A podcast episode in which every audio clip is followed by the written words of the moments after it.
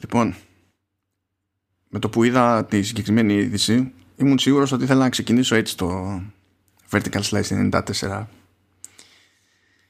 Ηλιά, θα βγει καινούριο Wizardry. Ναι, μάνο. Θα βγει καινούριο Wizardry. Και ποιος παίρνει τα δικαιώματα; Ο Irony ο Ironies. χαίρετε, χαίρετε. Τι κάνετε; Ελπίζω να είστε όλοι καλά. Σφίγγουνε τα πράγματα. Προσοχή με τον ιό. Υπομονή. Θα το ξεπεράσουμε. Πάμε για το Wizardry. Λοιπόν, το Wizardry λοιπόν το αγόρασε, τα δικαιώματα τουλάχιστον, το brand, το αγόρασε μια ιαπωνική εταιρεία που λέγεται Dracom. Μπράβο. Μπράβο. Ε, μου βάρεσε ένα καμπανάκι σε πρώτη φάση που σας αντιλαμβάνεσαι γιατί είναι, παίζει μια ηρωνία στο ότι αγόρασε η ιαπωνική εταιρεία το συγκεκριμένο brand δεδομένου του ότι σημαίνει ό,τι σημαίνει το συγκεκριμένο brand για το είδος και τα λοιπά. Μετά βέβαια λες, κάτσε εμένα δεν μου θυμίζει κάτι αυτή η εταιρεία. Και διαβάζεις λίγο παρακάτω και συνειδητοποιήσεις ότι ασχολείται με mobile games. Ναι. Η Ιαπωνική αυτή εταιρεία. Και εκεί, μου, και εκεί ήταν που πίστηκα ότι έτσι πρέπει να ξεκινήσω το, το επεισόδιο και να σε ρωτήσω πώς αισθάνεσαι. Ε, αισθάνομαι καλά, να σου πω αλήθεια. Και όταν είδα και εγώ την είδηση, ε, δεν μου θύμισε κάτι το όνομα, αλλά να πούμε ότι η εταιρεία είναι υπεύθυνη, συνυπεύθυνη μάλλον, για την ανάπτυξη της ΓΑΕΑ. Και έχει μια πολύ ωραία έτσι ε, φαταλιστική ας πούμε στροφή το Wizardry με την κίνηση αυτή. Γιατί το Wizardry παραμένει ιστορικά ο πιο σημαντικός τίτλος για τα RPG και στις δύο μεριές. Δηλαδή είναι, είναι, είναι λίγο πριν ε, από την επιρροή που έκανε το, το Ultima στην πραγματικότητα. Και έχει περάσει τόσο το Final Fantasy όσο και το Dragon Quest και μάλιστα έχει, έχει πειράσει τα πάντα. Είχε και μεγάλη επιτυχία ας πούμε, μέσω του Apple του στην, ε, στην Ιαπωνία και έχει εμπνεύσει πάρα πολλούς δημιουργούς. Ο Χόρη δηλαδή έχει δηλώσει ότι έχει επηρεαστεί από τα Wizardry. Το τελευταίο Wizardry βγήκε το 2001. Ήταν το Wizardry 8. Μιλάμε πολύ παλιά παιδιά. 19 χρόνια πριν έτσι. Και είναι πραγματικά. Ήταν και... τότε που έβγαινε το, το πρώτο Lord of the Rings. Το πρώτο Lord of the Rings, ναι, ναι. Και ήταν από τη θρηλυκή εταιρεία της Certec που είχε βγει τότε το τελευταίο Wizardry. Είχε ακολουθήσει το, τα δύο καλύτερα Wizardry που είχαν βγει. Το Bane of the Cosmic Forge, το οποίο ήταν το 6, και το Crusaders of the Dark Savant. Που είναι η καλύτερη τίτλη RPG όλων των εποχών. Απλά σου ξαναλέω. Ακούστε το Wizardry 6, Bane of the Cosmic Forge. Και Wizardry 7, Crusaders of the Dark Savant. Δεν υπάρχουν καλύτεροι RPG τίτλοι όλο σε όλο των εποχών. Να το ξέρετε. Λοιπόν. Ε, και να σου πω κάτι. Ε, αν το πάρουμε ε, τελείως ρεαλιστικά ε, είναι καλή η εξαγορά. Αν το πάρουμε το τι πραγματικά θα θέλαμε αλλάζει το θέμα. Αλλά από την άλλη ξέρεις είναι ένα brand το οποίο δεν ξέρω αν έχει δύναμη αυτή τη στιγμή να κάνει κάτι, να κάνει κάτι άλλο. Φαντάζομαι ότι θα αναστηθεί μέσω των mobiles με κάποιο τρόπο, τουλάχιστον πρωτίστως. Εντάξει, για την Ιαπωνική αγορά, με βάση και τη ζήτηση που είχαμε στο προηγούμενο επεισόδιο με το πόσα, για το πόσα λεφτά καίνε σε mobile games, πιστεύω ρε παιδί μου ότι όντως θα βγάζει νόημα ρε παιδί μου για ώστε να πεις ότι το κάνω κάτι και μπορεί να σταθεί και, και τα λοιπά. Απ' την άλλη βέβαια λόγω ιστορικότητας και ειδικής βαρύτητας και τα λοιπά δεν μπορείς να μην ελπίζεις ξέρεις και σε κάτι πέραν αυτού. Και όταν είναι το brand στα χέρια μιας εταιρείας που κατά βάση κάτι αυτό είναι ακόμα πιο δύσκολο. Που μπορεί και να θέλεις λόγο έτσι. Μπορεί να ξυπνήσουμε μια μέρα να τα πάει πάρα πολύ καλά σε mobile, να χεστούν οι άνθρωποι στο τάλιρο και να πούνε ότι ωραία, τόσα χρόνια κάναμε ό,τι κάναμε σε mobile, θα κάνουμε μπάσιμο και σε παραγωγές, ξέρω εγώ, για πιο, ας το πούμε, παραδοσιακές πλατφόρμες. Και ε, να γουστάρουμε όλοι, or whatever. Αλλά είναι το πλαίσιο τέτοιο που αναγκαστικά το φαντάζεις ως πιο μακρινό αυτό το σενάριο, παιδί Να σου πω κάτι. Δεν, είναι μια σειρά που για να αναστηθεί δεν χρειάζεται πολλά χρήματα. Δηλαδή, αν ακολουθήσει τη λογική του, του Legend of Heroes, του Trails of Cold Steel, ας πούμε, το οποίο απλά χτίζουν στο content και στο story και τα υπόλοιπα είναι τελείως basic, δηλαδή θα μπορούσαν να βγουν τίτλοι αυτοί σε, σε PS2 εποχή, παραδείγματος χάρη, δεν είναι κακό μονοπάτι για να επανέλθει η σειρά. Ε, γιατί το, το, το όνομά της είναι θρηλυκό, πραγματικά. Και εύχομαι δηλαδή να, να πάει πάρα πολύ καλά στο, στα κινητά. Αρκεί να μην και βγαίνει λέει και δεν έρχεται ποτέ στη Δύση. δεν θα μου κάνει εντύπωση. το σπάσιμο. δεν θα μου κάνει εντύπωση. είναι το τελικό χτύπημα των Ιαπώνων. Δεν θα μου κάνει εντύπωση. Ωραία, ωραία, μπράβο. ωραία, ωραία, ωραία επιλογή να ξεκινήσουμε με Wizardry. Είναι ελ, ελ, ελπιδοφόρο. Ωραία, γιατί τώρα έχουμε τα, τα σοβαρά. το καθένα για διαφορετικό λόγο βέβαια. Λοιπόν, θέλω να σε ενημερώσω, Ηλία, ότι το PlayStation Worldwide Marketing ανακοίνωσε συνεργασία με τον Travis Scott. Α, Travis Scott, ε. Μπράβο, μπράβο. Ναι, τον οποίο και ονομάζει στρατηγικό δημιουργικό partner. Πολλές λέξεις μαζί. Πολλές, πολύ, Αυτό λέει, είναι strategic creative partner. Πολλές, ε, με, με, με, άλλα λόγια είναι ambassador επιπληρωμή. Αυτό είναι πραγματικότητα. Ναι, Τι σημαίνει ναι, γι' αυτό και έχει βγει ένα διαφημιστικό spot στην ουσία με τον Travis Scott που δείχνει, ξέρω εγώ, τον PlayStation και τα λοιπά. Και λες, γιατί τον βαφτίζει έτσι, δεν μπορείς να τον βαφτίσεις κάπως αλλιώς; Τι το έχουμε αναγνωρίσει ποτέ τη Sony την ικανότητά της να δημιουργεί narratives από το πουθενά; Εντάξει, δεν, τώρα σε τέτοιου είδους χαρακτηρισμούς δεν, δεν έχουν και αποκλειστικότητα έτσι. Αλλά λες, φίλε, ξέρω όχι, όχι, αλλά, αλλά στα games έχουν κάνει τα μεγαλύτερα. Δηλαδή, αν τα βάλεις κάτω, δεν έχει υπάρξει εταιρεία που έχει κάνει τα misdirection που έχει κάνει η Sony. Δηλαδή από την εποχή του Motostorm, ας πούμε, που είχε βγάλει αυτό το υπερβίντεο τότε, που ούτε σήμερα δεν βγαίνει το βίντεο τότε ως gameplay, μέχρι το βίντεο του Killzone. Καλά το Motostorm, τι να πει το Motostorm. Μα το Killzone είναι το, ε, εντάξει, είναι το απόλυτο. Και, και, και το Motostorm το ίδιο ψέμα ήταν. Δεν υπήρξε ποτέ αυτός ο τίτλος που διαφημίσανε ε, τότε. Τα misdirection που έχει κάνει η Sony είναι πάρα πολλά. Και από τη μία φυσικά είναι ανέντιμο, αλλά από την άλλη αναγκάζεται να αναγνωρίσεις την δυνατότητα να το επαναλαμβάνουν δημιουργώντας πάλι hype, έτσι. Είναι... Εντάξει, τώρα κοίτα, αυτή την κίνηση δεν, δεν, θα, δεν μπορώ να την πω ανέντιμη. Απλά είναι, όχι, όχι. είναι ο ορισμός της φανφάρας. Δηλαδή ναι, λέει ναι. εδώ Travis's deep knowledge and fond memories about PlayStation as a brand, our products and games will inspire his work with us from start to finish. Ναι, ναι, όχι, δεν... Είναι κατευθείαν από το Castlevania Title Generator. δεν έχει σημασία. Αυτό είναι, είναι το narrative. είναι το narrative. Μας κάνουν narrative. Και έχει, αυτά τα κάνει πάρα πολύ η Sony. Έχει, έχει αυτή την ικανότητα να, να, τα κάνει. Εξαιρετική αυτή η ικανότητα. Και... Εν τω μεταξύ, κάθισα και χάζεψα, γιατί έχει και μια δήλωση από το που λογικό είναι να έχει δήλωση και από τον Travis Scott. Και λέει, ξέρω ότι ανεπομονώ για τα λοιπά, να, να δείξω οτιδήποτε ε, στο, τέλος πάντων έχει βγάλει συνεργασία της Sony με την, Cactus, με την Cactus Jack που είναι το label, το music label στο οποίο εντάσσεται. Και λέω, λέω Cactus Jack ας κόψω λίγο κίνηση βλέπω λοιπόν είναι music label. Ωραία. Τι Sony music label είναι με, με ποιον έχει σχέση; Τσεκάρω Sony Music. Αν είναι label Sony Music. Γύρισα για λίγο, ξέρεις, το, στη, στη Sony από αρχές, ξέρω εγώ, της προηγούμενης δεκαετίας ναι, ναι, ναι. Είναι... Και ένιωσα λίγο περίεργα. είναι, α, αυτές οι κινήσεις είναι κινήσεις που, που κάνει Sony και δεν τις κάνει καμία άλλη εταιρεία. Είναι αυτές οι κινήσεις που πιάνουν τον παλμό του mainstream με τέτοιο, βαθμό, τέτοιο βαθμό και τα διαφημιστικά της spot. Ανέκαθεν είχαν αυτό το περίεργο μέσα. Για τα, για τα spot έχω πολύ καλύτερη ε, άποψη. Είναι, σου λέω, είναι ό,τι κάνει η εταιρεία αυτή γενικά για να προωθήσει το brand της είναι ένα level απάνω από τις υπόλοιπες εταιρείες. Δηλαδή στοχεύει σε άλλο επίπεδο να σε επηρεάσει αυτή η εταιρεία. Και έτσι κερδίζει και το, και το hype. Και καλά κάνει, μάλλον αφού της λειτουργεί, καλά κάνει. Δεν υπάρχει. Το πιάσαμε που το πιάσαμε αυτό, διότι τυχαίνει πάνω στις ίδιες μέρες, το ίδιο διάστημα, να έχει κάνει κάτι κουφό και το marketing του Xbox που δείχνει τη διαφορετική προσέγγιση που έχουν γενικά, ρε παιδί μου, και τα συστήματα και οι εταιρείες και τα πάντα. Μου σκάει ένας τίτλος εκεί στο, από RSS και λέει Xbox and Snoop Dogg unveil the Xbox Series X fridge. Και λέω, ποιος το έχει γράψει αυτό για είδηση; Και τσεκάρω και είναι από το Xbox Wire. Είναι το επίσημο blog της Microsoft. Ναι, ναι. What? Γιατί; Γαμάτο, γαμάτο.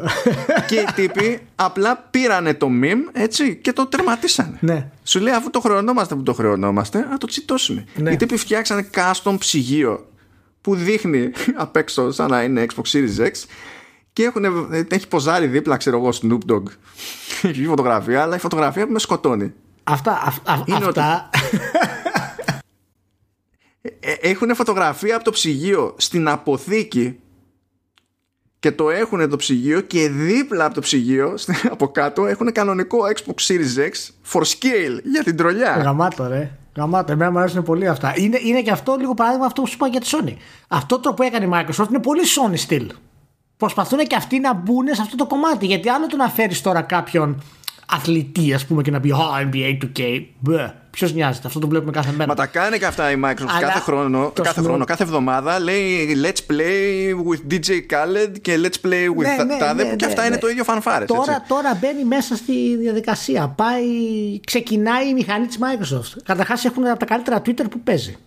Δεν υπάρχει. Καλά, ναι, ειδικά την τελευταίο, το τελευταίο Το τελευταίο διάστημα. διάστημα από τα καλύτερα Twitter.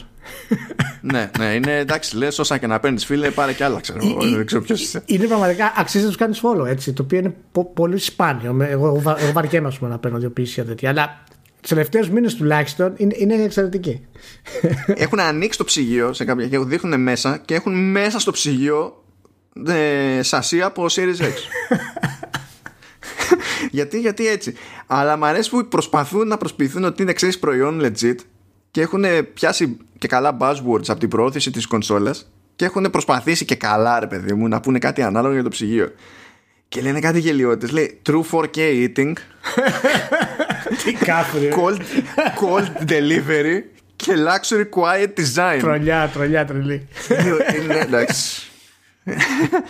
Οκ. Αποδέχομαι. Αποδέχομαι. Πώς το. Εντάξει, οκ. Τρομερή, τρομερή. Ωραία. Και τώρα ωραία. που γέλασε η Ηλία, αισθάνθηκες λίγο καλύτερα. Πάμε στη CD Projekt. CD Projekt Red. CD Projekt Red. Δεν ξέρω αν έχεις πιάσει το μοτίβο. Όταν υπάρχει κάτι καλό και το που μας ενθουσιάζει για τη CD Projekt, το αφήνω στο τέλος του επεισόδιου. Όταν υπάρχει κάτι που είναι off, το βάζω πιο μπροστά. για, να, για να φύγει η φάση. Πάει πάλι το, το Cyberpunk Ηλία. Πήγαινε 20 μέρες παραπέρα. 20 μέρες Πώς πίσω. φάνηκε; ναι. Εντάξει, δεν μου κάνει κάποια ιδιαίτερη εντύπωση. Ούτε κρύο ούτε ζέστη. Ε, δεν, δεν περιμένω ιδιαίτερα. Δηλαδή και να μου πει ότι θα βγει το Πάσχα, δεν με ενοχλεί ιδιαίτερα προσωπικά. ε, αρκεί να βγει όταν αισθάνονται ότι μπορούν να βγάλουν το, το παιχνίδι. Ε, Δυστυχώς αυτό είχε διάφορα προβλήματα για τη μετοχή της και κατέληξε και σε διάφορα άλλα προβλήματα και δηλώσεις του Κιζίνσκι ε, ο οποίος είναι ο co-CEO της CD Projekt Red τα οποία φαντάζομαι ότι θα θες να τα πούμε σε λίγο. Ναι, γι' αυτό μπήκε. Γιατί και εμένα τώρα 20 μέρες παραπέρα πραγματικά δεν είναι τίποτα. Να σου πω κάτι Δεν, μάλλον δεν- όμως. δεν είναι τίποτα. Το καταλαβαίνω αυτό που λες και εγώ συμφωνώ με αυτές τις άψεις. Αλλά οι αντιδράσεις αυτές που είδα Ναι, οι αντιδράσεις. Αυτό είναι το πρώτο θέμα πριν πιάσουμε δηλαδή τα υπόλοιπα που είναι τα εταιρικά, ας το πούμε. Ναι. Ήθελα να πιάσω αυτό. Οι αντιδράσεις που είδα ήταν εκτός τόπου και χρο- που δεν είναι η πρώτη φορά που βλέπουμε τις αντιδράσεις Όχι. σε καθυστέρηση τίτλου γενικά και δι του Cyberpunk. Αλλά κάθε φορά πάνε για ρεκόρ, έτσι. Δηλαδή, τώρα τι νόημα έχει να πηγαίνει ο άλλος και να λέει στον τάδε της της CD Projekt, ξέρω εγώ, ξέρω που μένεις και θα γίνει χαμός και φρόντισε να, βγάλεις το, το παιχνίδι, να βγάλετε το παιχνίδι στην ώρα του, ξέρω Και εγώ, και αυτές να είναι, είναι οι- όπως πρέπει και κάτι τέτοια. και αυτές είναι οι άρρωστες υποθέσεις έτσι. Ακόμα και οι, οι μεσαίου επίπεδου διαμαρτυρίες αυτόματα δημιούργησε ένας απόλυτος πανικός γιατί ο κόσμος τρελάθηκε που για 20 μέρες δεν θα μπορέσει να παίξει το, το, το Cyberpunk. Λες και εξαρτάται τη ζωή του από αυτό το πράγμα. Αυτά τα πράγματα εγώ δεν τα καταλαβαίνω. Δηλαδή το να πεις να δηλώσεις την απογοήτευσή σου ότι ρε γαμώτο είχα αυτό το σχέδιο, μου χάλασε. Sorry. Ε, αυτό ή εκείνο, ή εκείνο, οκ, σαν άνθρωπος.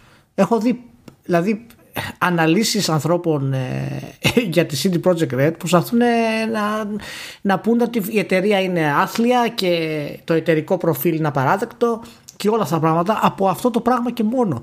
Δηλαδή, είναι φοβερό πως μια εταιρεία ακόμα και το επίπεδο, στο επίπεδο της CD Projekt Red μπορεί να πάει από την κορυφαία εταιρεία του gamer στη χειρότερη εταιρεία. Για διάστημα μισής ώρας. Ναι, ναι, ναι, γιατί τώρα και καλά, αν είχε βγει 19 Νοεμβρίου, ξέρω εγώ, θα ήταν η καλύτερη εταιρεία και δεν θα υπήρχε πρόβλημα ούτε με το στο εταιρικό προφίλ, ούτε στον τρόπο με τον οποίο λειτουργεί. Αλλά 20 μέρες παραπέρα είναι όλα σάπια. Δείχνει πόσο deranged είμαστε μερικές φορές, πόσο τρελαμένοι είμαστε μερικές φορές. Δεν έχουμε δηλαδή κάποια σταθερότητα σε αυτά τα πράγματα, γιατί ε, εισάγεται μέσα το, το entitlement το λεγόμενο. Το οποίο πρέπει να έχεις το παιχνίδι. Λες και, είναι, λες και άμα δεν το έχεις, κάτι θα γίνει, ας πούμε, σε αυτό το πράγμα. Δεν ξέρω, δεν ξέρω. Είναι, είναι περίεργο. Τουλάχιστον να πούμε ότι είναι, είναι ε, το, το, μικρό κομμάτι των gamers αυτό, άσχετα αν μπορεί να είναι 500.000, που σαν αριθμός είναι τεράστιος, αλλά αναλογικά είναι μικρό το κομμάτι. Θέλω να πιστεύω ότι είναι μικρό το κομμάτι. Αυτό. Τι να πω, δεν, πραγματικά δεν το, δεν, δεν, δεν το καταλαβαίνω. Γιατί από πού και ως πού το χρωστάνε. Στην τελική, ας βγουν και ναι, το ακυρώνουμε, δεν το βγάζουμε ποτέ. Τι θα κάνεις τότε; Ναι, ναι. Θα, θα, κάνεις τότε. θα, θα, θα κάψεις τα πάντα. Γιατί θα καταστραφεί η ζωή σου. Για, για, θα γιατί δικό σου κόπο ήταν. Δική σου επένδυση ήταν. Δεν έχεις δώσει μία. Ε, δεν έχεις κάνει τίποτα. Πριν πούμε λίγο τα, τα εταιρικά, θέλω να πω ότι βγάζεις σε εννέα πλατφόρμες στην ουσία το παιχνίδι. Οι, δη...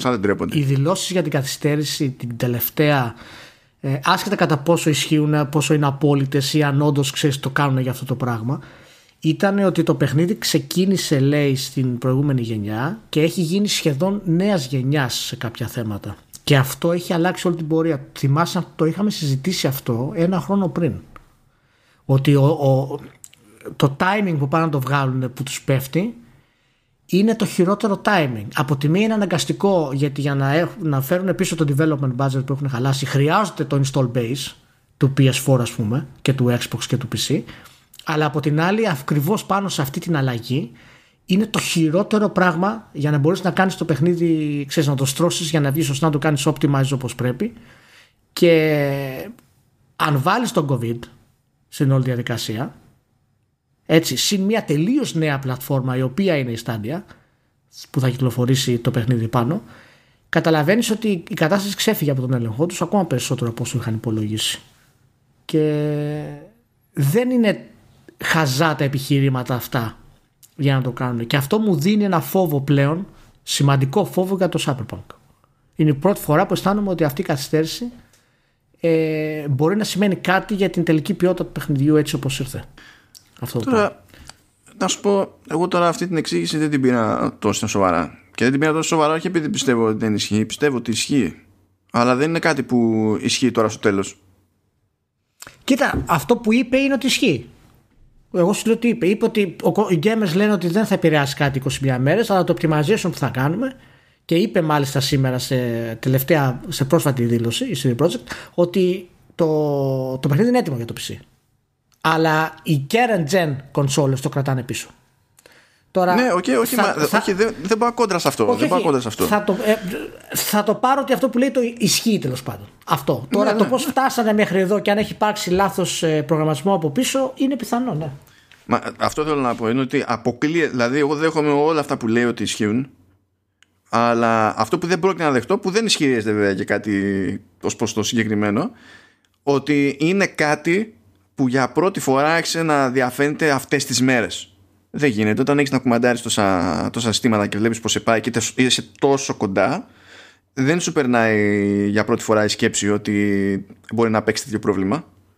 Μπορεί να ελπίζεις ότι θα το κουμαντάρεις και βλέπεις ότι ξέρω εγώ στο τέλος σου ξεφεύγει. Εντάξει, συμβαίνουν αυτά. Κανένα ζήτημα. OK. Okay. Αλλά δεν είναι νέο πρόβλημα. Οπότε ε, ε εγώ στη θέση τους θα είχα προσπαθήσει ή τουλάχιστον θα είχα σκεφτεί αυτό το κομμάτι να το συζητούσα έστω από την προηγούμενη καθυστέρηση. Να το έλεγα και αυτό, ρε παιδί μου. Εγώ να σου πω την αλήθεια, ε, δεν, δεν ξέρουμε καν ποιο ήταν το τελικό τους πλάνο. Μπορεί, ας πούμε, η προηγούμενη καθυστέρηση που κάνανε να δημιούργησε αυτή την καθυστέρηση και να μην το ξέρανε. Π.χ. Δεν έχουμε ιδέα ε, πώς γίνεται το ιστορικό development ε, στη CD Projekt. Μπορούμε να κάνουμε μόνο υποθέσεις τουλάχιστον ε, ε, οι οποίες βασίζονται στην εμπειρία μας ας πούμε και σε όσα ξέρουμε για την ανάπτυξη των, των video games. Αλλά υπάρχει, υπάρχει και υπήρχε κάποιο πρόβλημα με αυτό το παιχνίδι ανέκαθεν. Και εγώ δεν πιστεύω ότι το ολόκληρο το development plan μου έχει παρουσιάσει η City Project ε, είναι, αληθι, είναι αληθινό. Δεν πιστεύω δηλαδή ότι το παιχνίδι, ξέρω εγώ, έχει αυτή την άπλα να γίνει development. Εγώ αισθάνομαι ότι το παιχνίδι έγινε πραγματικά development τα τελευταία 1,5 χρόνο Και πιστεύω ότι με το που κυκλοφορήσει το παιχνίδι θα βγουν πολλά horror stories από, τη, από την ανάπτυξη του γενικότερα. Εάν και αν είναι και κακό θα γίνει ακόμα περισσότερος χαμός. Είναι, είναι οριακό σημείο η, το, το Cyberpunk. Και αυτό μας πάει στον ε, CEO, έτσι, τον ένα από τους δύο. Ναι. Που εντάξει τώρα, δηλαδή την αποβεί και έκανε μια δήλωση τέλος πάντων που λέει ότι το, το crunch το, που παίζει για, το, για την ολοκλήρωση του Cyberpunk 2077 είναι λέει not that bad. Okay. Εντάξει. Δεν ήταν η πιο εμπνευσμένη δήλωση. Λέει, ξέρω εγώ, ότι it's not that bad and never was. Okay. Ακόμα και αν έχει επαφή με την πραγματικότητα, ρε παιδί μου, γενικά πρέπει να έχεις υποψιαστεί ότι δεν το ανοίγεις στο στόμα σου να πεις τέτοιο πράγμα. Γιατί δεν υπάρχει τρόπος να, να, να τη γλιτώσεις από αυτό το πράγμα που θα πεις. Ναι, είναι, από τη μία αναρωτιέσαι αν έχουν PR team και έχουν PR team. Ε, από την άλλη, ο Κιζίνσκι είναι γνωστός ε, ότι έχει θέματα, είναι προβληματικός γενικά. Και μέσα στην εταιρεία δηλαδή έχουν υπάρξει πάρα πολλά προβλήματα με τις αιμονές του για τη διαχείριση των παιχνιδιών και την ανάπτυξη και την τελειότητα που θέλουν να έχουν τα παιχνίδια του κτλ. Νομίζω ότι αυτός έχει πάρα πολύ κολλήσει με το, με το στυλ που αναπτύσσει τα παιχνίδια η Rockstar. Και μπορεί να έχει και φωτογραφία του Hauser στο σπίτι του, δεν ξέρω. και... Τι, μόνο, μόνο, του, μόνο του ενός; Ναι, ναι, μόνο του ενός. Πολλές φορές ξεχνάμε, ξεχνάμε ότι η CD Projekt έχει βγάλει τρία παιχνίδια. Βάλτε λίγο στο μυαλό σας αυτό. Τρία παιχνίδια έχει βγάλει. Και μόνο ένα από αυτά είναι open world. Και η εταιρεία είναι στα 9,5 δις κοστολογείται στην, ε, στην αγορά το, το capital της ας πούμε, το market capital. Τώρα έπεσε 2,5 εκατομμύρια από την καθυστέρηση ας πούμε. Αλλά μάνο το ξεχνάμε. Έχει βγάλει τρία παιχνίδια, το καταλαβαίνεις. Τρία. Τρία έχει βγάλει η Rockstar πριν την επανάσταση του 3D. Το τρίτο ήταν το 3D. Λέει, γι' αυτό είναι επικίνδυνο το, το ρημάδι το Hive και γι' αυτό δεν γουστάρω τι, τις χρηματαγορές. Δηλαδή τώρα έχουμε φτάσει εδώ που έχουμε φτάσει και είναι δυνατόν να, να έχει πέσει τόσο πολύ μετοχή λόγω των καθυστερήσεων ώστε να πάει η κεφαλαιοποίηση από τα 9, τόσο στα, στα 7,2 και αυτό να θεωρείται ότι αντιπροσωπεύει με κάποιο ρεαλιστικό τρόπο τη, τη πραγματική αξία της, της εταιρείας. Αυτά τραγικό. είναι γελία. Είναι τραγικό. Ναι, αλλά είναι η πραγματικότητα όμως. Ήταν, ήταν γελίο και το προηγούμενο νούμερο, γιατί ήταν, πώς να σου πω, ήταν over. Είναι, ε, με ενοχλεί ακόμη και η αντίδραση της αγοράς αυτή. Δηλαδή, είναι 20 μέρες. Ναι, είναι, είναι 20 ρημάδες μέρες. Ναι. Ρε επενδυτή που την είδες και λες άσε να πουλήσω τώρα γιατί πάμε κατά διάολου. Τι ήταν, ποιο είναι το thought process, το συγκλονιστικό δηλαδή; Ποιο είναι το thought process; Δεν ξέρω. Είναι, είναι πραγματικά μεγάλο πρόβλημα αυτό και εύχομαι να, να, να τελειώσει όσο γίνεται γρηγορότερα το, το Cyberpunk να κυκλοφορήσει δηλαδή και ε, καλό ξεκαλό να, να, να κλείσει τον κύκλο της αυτό η, η εταιρεία. Καταλαβαίνω και φυσικά ότι... τι έγινε, ε, έκανε ένα meeting λέει με επενδυτές ναι. αυτή την εβδομάδα. Α, ναι, ναι.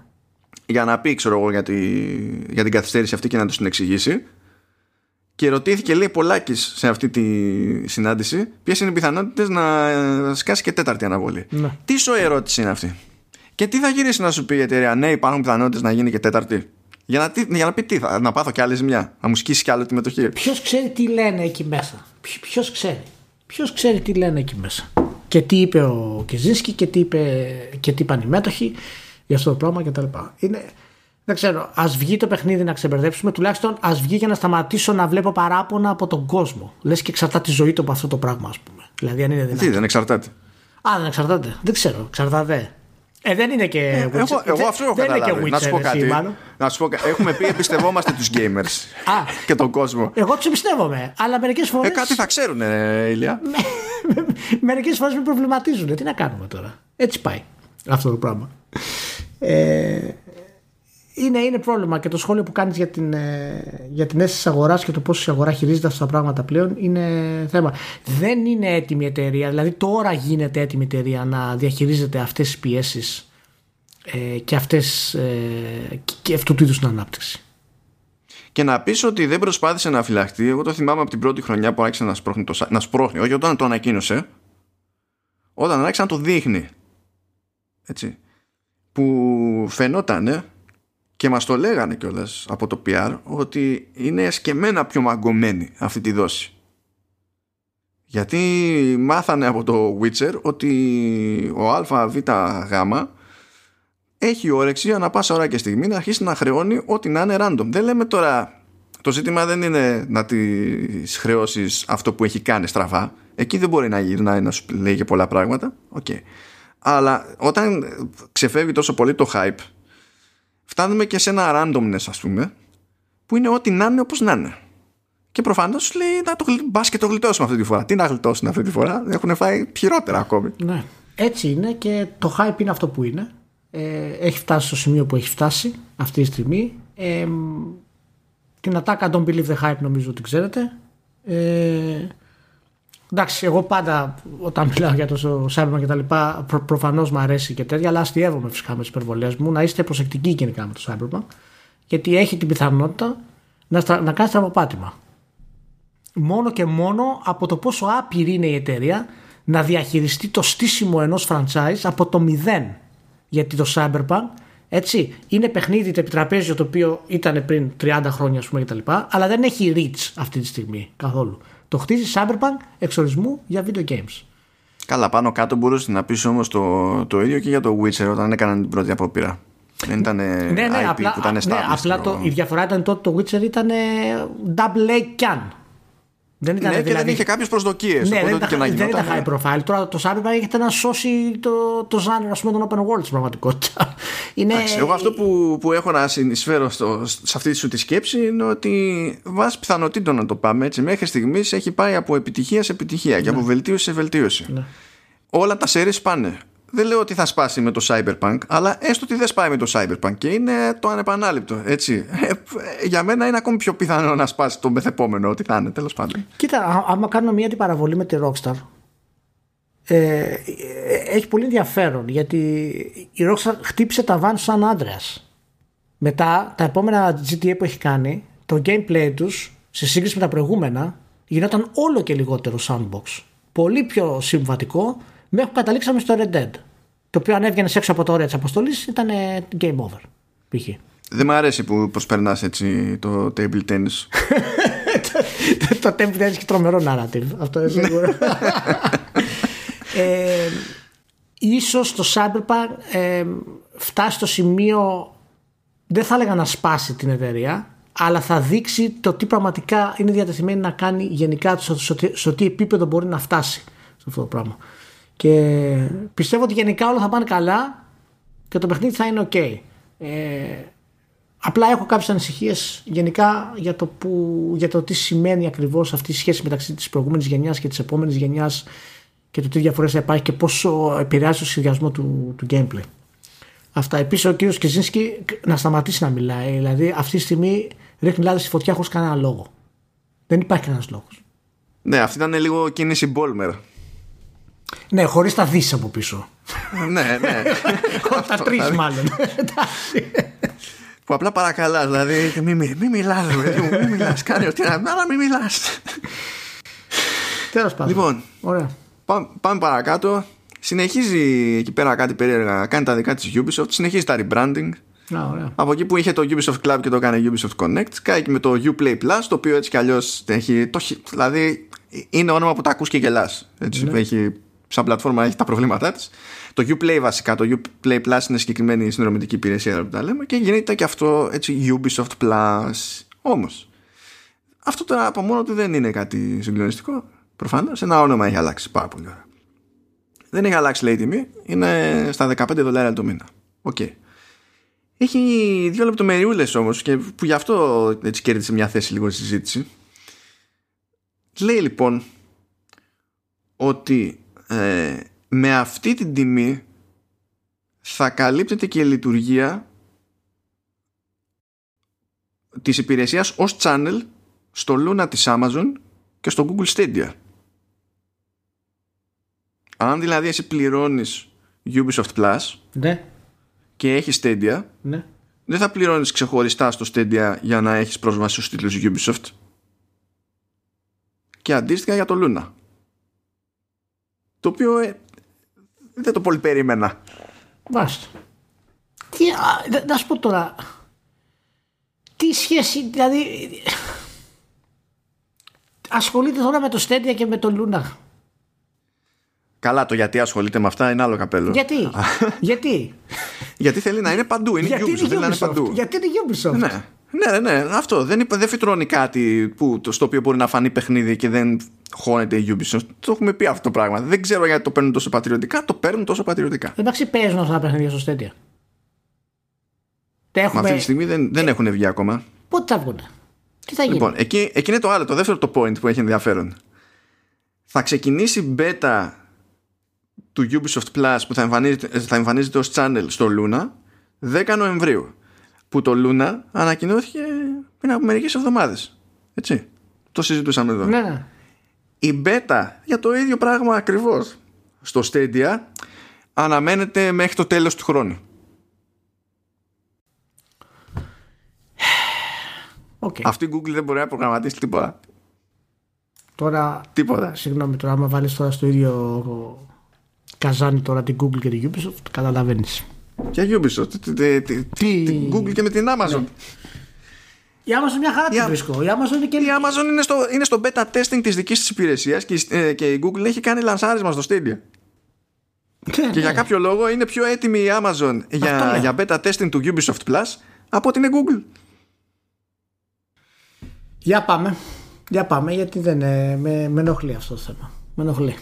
Δεν το, αυτό δεν το, δεν το καταλαβαίνω. Αλλά κατά τα άλλα το concept ότι αν θέλει κάποιος να πληρώσει το Ubisoft την πληρώνει σε μία μπάντα και κατά πάσα πιθανότητα μπορεί να παίζει όπου θέλει όπως να είναι. αυτό εντάξει καταλαβαίνω ότι έχει ένα value χ που πηγαίνει λίγο γιατί μέχρι στιγμής το μόνο καλό πράγμα που είχα να πω για Ubisoft Plus πλέον Ubisoft Plus είναι ότι σου λέει ρε παιδί μου ότι άμα το πληρώνεις τότε από άψη περιεχομένου παίρνεις ε, σε κάθε παιχνίδι, ξέρω εγώ, το όποιο είναι Gold, Ultimate Edition, δεν ξέρω και εγώ τι. Κάτι που δεν είναι ο κανόνας σε άλλες τέτοιες συνδρομητικές υπηρεσίες. Ήταν το μόνο θετικό που είχα να πω. Να σου πω, δεν υπάρχει κανένα άλλο όνομα. Δηλαδή, Disney Plus, Ubisoft Plus δεν υπάρχουν άλλα ονόματα να κάνουν. Τι, ε, υπάρχει κάποια πατέντα που πρέπει να ονομάζονται έτσι αυτά τα πράγματα. Το Luna είναι μια χαρά. Luna. Γιατί δεν το πούμε Ubisoft Plus; Τι, για, γιατί θέλει να φαίνεται το όνομά της. Γι' αυτό. Ενώ το, στην, το η Amazon το σκέφτεται αλλιώς. Σκέφτεται αλλιώς. Γιατί θέλει να έχεις σκάλαμα με τη Ubisoft. Θέλει να δέσεις με, τη, με την εταιρεία. Τουλάχιστον βγάζει παιχνιδάρες από το Watch Dogs και είμαστε καλά. δεν, δεν υπάρχει κανένα πρόβλημα. Ορίστε, άμα πλήρωνες Ubisoft Plus θα είχες την Ultimate Edition και δεν θα έχανες τίποτα. Δεν θα, έχανε, δεν θα πλήρωνες oh, ξεχωριστά για το, είναι, για, είναι, το, για το side story με τον Pierce. Είναι σωστό αυτό που λες, είναι σωστό αυτό που λες. Γιατί όσο έχω παίξει και με, με το Legion πραγματικά θα ήθελα πάρα πολύ να κάνω όλα τα side stories που έχει το, το Ghost of Legion. το οποίο είναι, είναι, καλά, τώρα μην αρχίσω να μιλάω για το Ghost of Legion, γιατί το Ghost of Legion είναι η αφορμή για το μεγάλο πρόβλημα που έχουν τα open worlds αλλά και το πόσο απαράδεκτος είναι ο τύπος και η κριτική. Καλά οι gamers, εντάξει. Αλλά οι gamers έχουν και τα προσωπικά τους γούστα, κάνουν ό,τι θέλουν. Μέσω όλης αυτής της διαδικασίας που το παιχνίδι είναι αυτή τη στιγμή στο 78 στο. Στο Metacritic, με το Games. Στο Meta... με, Metacritic, με... κοίτα, άμα 75 είναι τόσο κοντά. 75 είναι mixed. Δεν το ξέρεις, δεν τα έχουμε πει αυτά. Ναι, ναι, ναι, ναι Στα ναι, τρία τέταρτα είσαι mixed. Με, με το GameSpot να λέει πόσο diverse είναι το English cast που έχει και πόσο ζωντανό είναι το Λονδίνο και μπαίνει στο RLL το φόρουμ το αγγλικό ας πούμε για το παιχνίδι και δεν υπάρχει ούτε ένας που λέει ότι είναι, είναι πιστικό με την πραγματικότητα του Λονδίνου αυτό το πράγμα. Έχουν προσλάβει Αμερ... Αμερικάνους για να τα κάνουν λέει, αυτά τα πράγματα. Είναι, αυτά είναι μεταξύ τα λέγανε οι Άγγλοι και από πιο πριν. Δηλαδή θυμάμαι δεν τα ακούω πρώτη φορά αυτό. Ναι. Ότι τους φαίνονταν νεόφρε, παιδί μου. Αλλά τέλος πάντων λες εντάξει, δεν είναι αυτό, αυτό το πιο βασικό ναι, α, αυτό, το, αυτό το discontinue μεταξύ του τι ισχύει και το τι λέει ο τύπος είναι πραγματικά το μεγάλο πρόβλημα και δεν, δεν κατηγορώ κανένα gamer, όσο κάθος κι αν είναι, που να πει ότι ο, ο τύπος των gamers είναι άθλιος ναι, είναι. Στο μεγαλύτερο ποσοστό είναι, είναι. Όχι για την ποιότητα, ρε μάλλον, αλλά είναι ψέματα. Δεν μπορεί το ολόκληρο GameSpot να μην μπορεί να καταλάβει ότι αυτό που παρουσιάζει το Watch Dogs δεν είναι η καθημερινότητα του Λονδίνου. Δεν μπορείς να, να ρωτήσεις κάποιον. Δεν, δεν θέλω να σε εκνευρίσω, δεν θέλω να σε εκνευρίσω, αλλά επειδή ξέρω πώς το εννοείς, ότι το ψέμα πηγαίνει και με πακέτο με πρόθεση γιατί λες δεν μπορεί να μην το καταλαβαίνει όχι όχι όχι ε, ε μπορεί να μην το καταλαβαίνει ναι μπορεί μπορεί δεν λέω ότι υπάρχει πρόθεση συγκεκριμένη εννοώ ότι ε, αυτό φαίνεται ως ψέμα γιατί δεν ισχύει. Δεν λέω ότι κρύβει κάτι από πίσω, αλλά δείχνει πόσο αντιεπαγγελματική είναι αυτή η προσέγγιση από τα μεγαλύτερα sites στον κόσμο. Ή απλά επιφανειακή. Βλέπει ο άλλος πάρα, πάρα πολλά διαφορετικά ας πούμε, skins χαρακτήρα στο θέσουμε έτσι και σου λέει Α, diversity. Και diversity δεν το εννοώ τώρα με το πώς αναφέρουμε συνήθως το, το φιλετικό, γιατί προφανώς το GameSpot το λέει για την ποικιλία γενικά, ρε παιδί μου, των NPCs που κυκλοφορούν. Πάρα πολύ ωραία. Ωραία θα πεις. είναι πολύ diverse, έχει πάρα πολλούς διαφορετικούς. Πάρα πολύ ωραία. Then what? Δηλαδή, γιατί αυτό είναι για κάποιο λόγο σημαντικό από μόνο του. Υπάρχουν κάποιοι που έχουν βάλει χαμηλότερες βαθμολογίες, αλλά το παιχνίδι είναι τόσο μπλαζέ που είναι πραγματικά. Ε, δηλαδή. Ο τρόπος που προσλαμβάνεις τους πάντες για να κάνουν τη δουλειά σου είναι τελείως απαράδεκτος. Δεν έχει καμία λογική μέσα στο παιχνίδι. Είναι σαν να είναι drones πριν γίνουν drones. Ε, εντάξει, τραβάνε ένα ζόρι, φυτρώνει ένα side quest, πηγαίνεις τους, κάνεις το, το χατήρι, γυρνάς πίσω, σου λένε Α, ναι, εντάξει, cool. I'm on board. Εντάξει, ήταν τα κλασικά.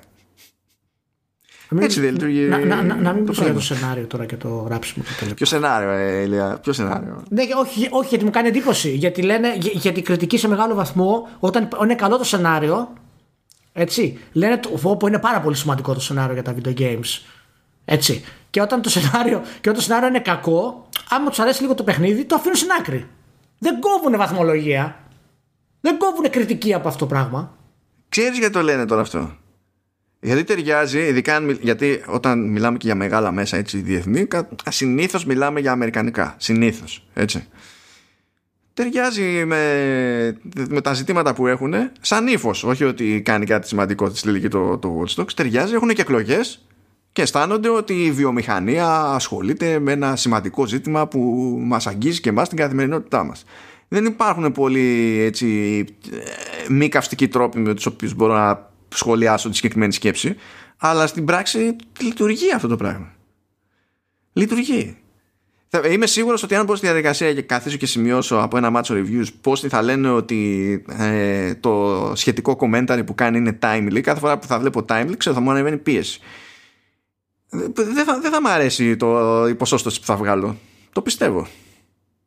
Δεν ξέρω. Ε, ε, ε, είναι φοβερό. Είναι τα ίδια προβλήματα που είχε βγάλει και το Tsushima, ας πούμε. Στο, στο concept του. Είναι, δηλαδή, κράζεις ένα είδος ότι είναι επαναληπτικό, θα βγει στο Assassin's Creed παρά τις βελτιώσεις που έχει κάνει και μετά δίνεις τα εύσημα σε παιχνίδια που κάνουν λιγότερα. Λοιπόν, αυτό δεν πρέπει να σταματήσει. Δεν γίνεται αυτό το πράγμα. Για ποιο λόγο η Ubisoft να μας ακούσει και να μην ξαναβγάλει το, το επόμενο Legion 2. Όσο μου φακε να είναι. Θα λέμε μετά, α, η Ubisoft φταίει. Αν δεν φταίει η Ubisoft. Η Ubisoft τη δουλειά της κάνει. Τέλος πάντων, ξέφυγα. Πάμε.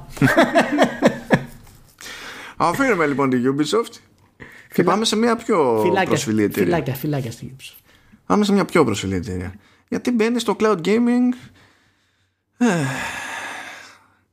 το Facebook, Ηλία. Το Facebook? Ναι. Δεν το είδα αυτό το link που έστειλες. Και, και όμως το έστειλε. Α, αυτό δεν θα γίνει ακόμα καλύτερο αυτό το segment. Α, θα είναι τέλεια. Λοιπόν, άκου το. Άκου το. Λέει λοιπόν μια πολυεθνική παιδί μου ότι κοιτάξτε να δείτε, έχουμε ακούσει ότι έχει ωραίο engagement το, το gaming. Εμείς έχουμε τόσο λαό, γιατί να μην κάνουμε κάτι γι' αυτό; Λέω, ωραία, θα σχεδιάσουμε κάτι. Έχουμε το Facebook gaming που είναι για streaming, τέλεια. Ωραία. Τι άλλο μπορούμε να κάνουμε γι' αυτό; Να, να κάνουμε για, για cloud gaming. Δηλαδή να τρέχει το παιχνίδι, να μπαίνει κάποιος στο facebook και να θέλει να παίξει ένα παιχνίδι και αυτό το παιχνίδι να γίνεται stream και να το παίζει σε real time. Ο, ίδιο σκεπτικό ξέρεις, με Luna, Stadia κτλ. Αλλά σου λέει είμαστε facebook, εντάξει, δεν γίνεται να κάνουμε και μαγικά, οπότε θα ξεκινήσουμε άκουσον άκουσον με παιχνίδια free to play. Λες θα κάνω, ε, θα κάνω cloud, θα ασχοληθώ με cloud gaming και θα ξεκινήσω με παιχνίδια που είναι free to play. Και μετά βλέπουμε ρε παιδί μου. Εντάξει, θα, ξεκινάμε αυτό. Θα δούμε που θα πάει ρε μάλλον. ναι. λέει, λέει ότι αν γίνει αγορά για ξέρεις κάτι πώς να το πω για gems ή ό,τι άλλο διάλογο είναι κάτι DLC ξέρω εγώ που να πιάνει τόπο στο, μέσα στο free to play ναι. και γίνει την ώρα που το κάνει stream Οπότε μέσα, δηλαδή μέσω cloud στην ουσία γίνει αυτό το πράγμα. Δεν είναι ότι τρέχεις στην εφαρμογή, ξέρω εγώ, κανονικά. Τότε η εταιρεία κρατάει το 30%.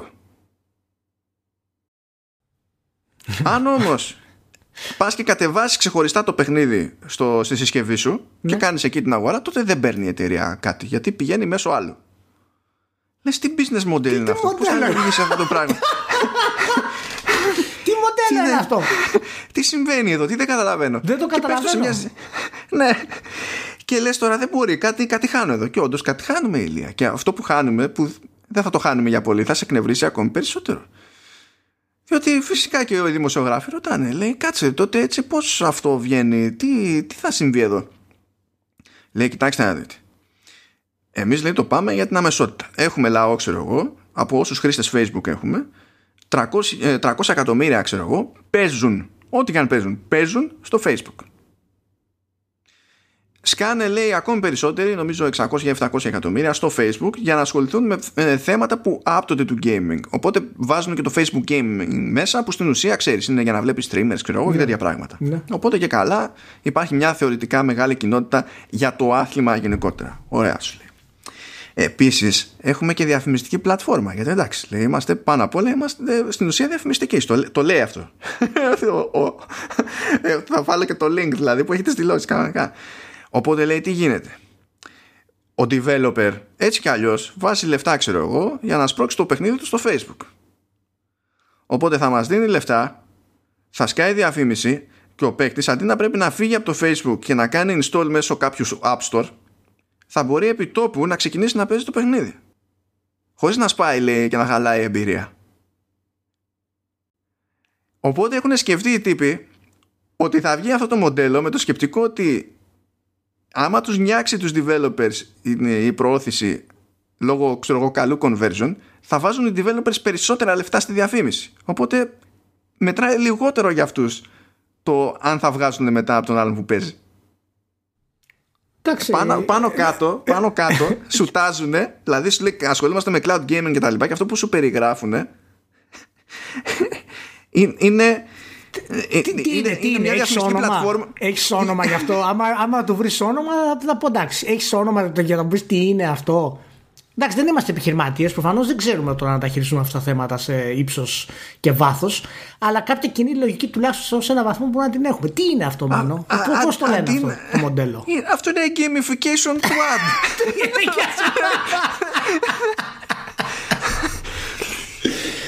quad Σου λέει θα ασχοληθούμε Έχουμε φτάσει σε level όπου θα ασχοληθούμε με gaming επειδή με αυτόν τον τρόπο θα μας κάνει οι game developers περισσότερα λεφτά για, για Facebook ads.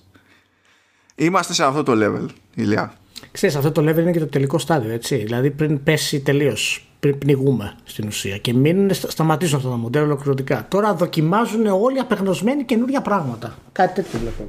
Τέλος πάντων, ωραίο. Και στο λέει τώρα, είσαι ο δημοσιογράφος και στα λέει, στα λέει αυτά και του γυρνάς και του λες μετά, τον ρωτάς, ναι, αλλά ε, έχει υπολογίσει η εταιρεία σας ποιος είναι ο περιβαλλοντολογικός αντίκτυπος του, της λειτουργίας ενός cloud gaming service.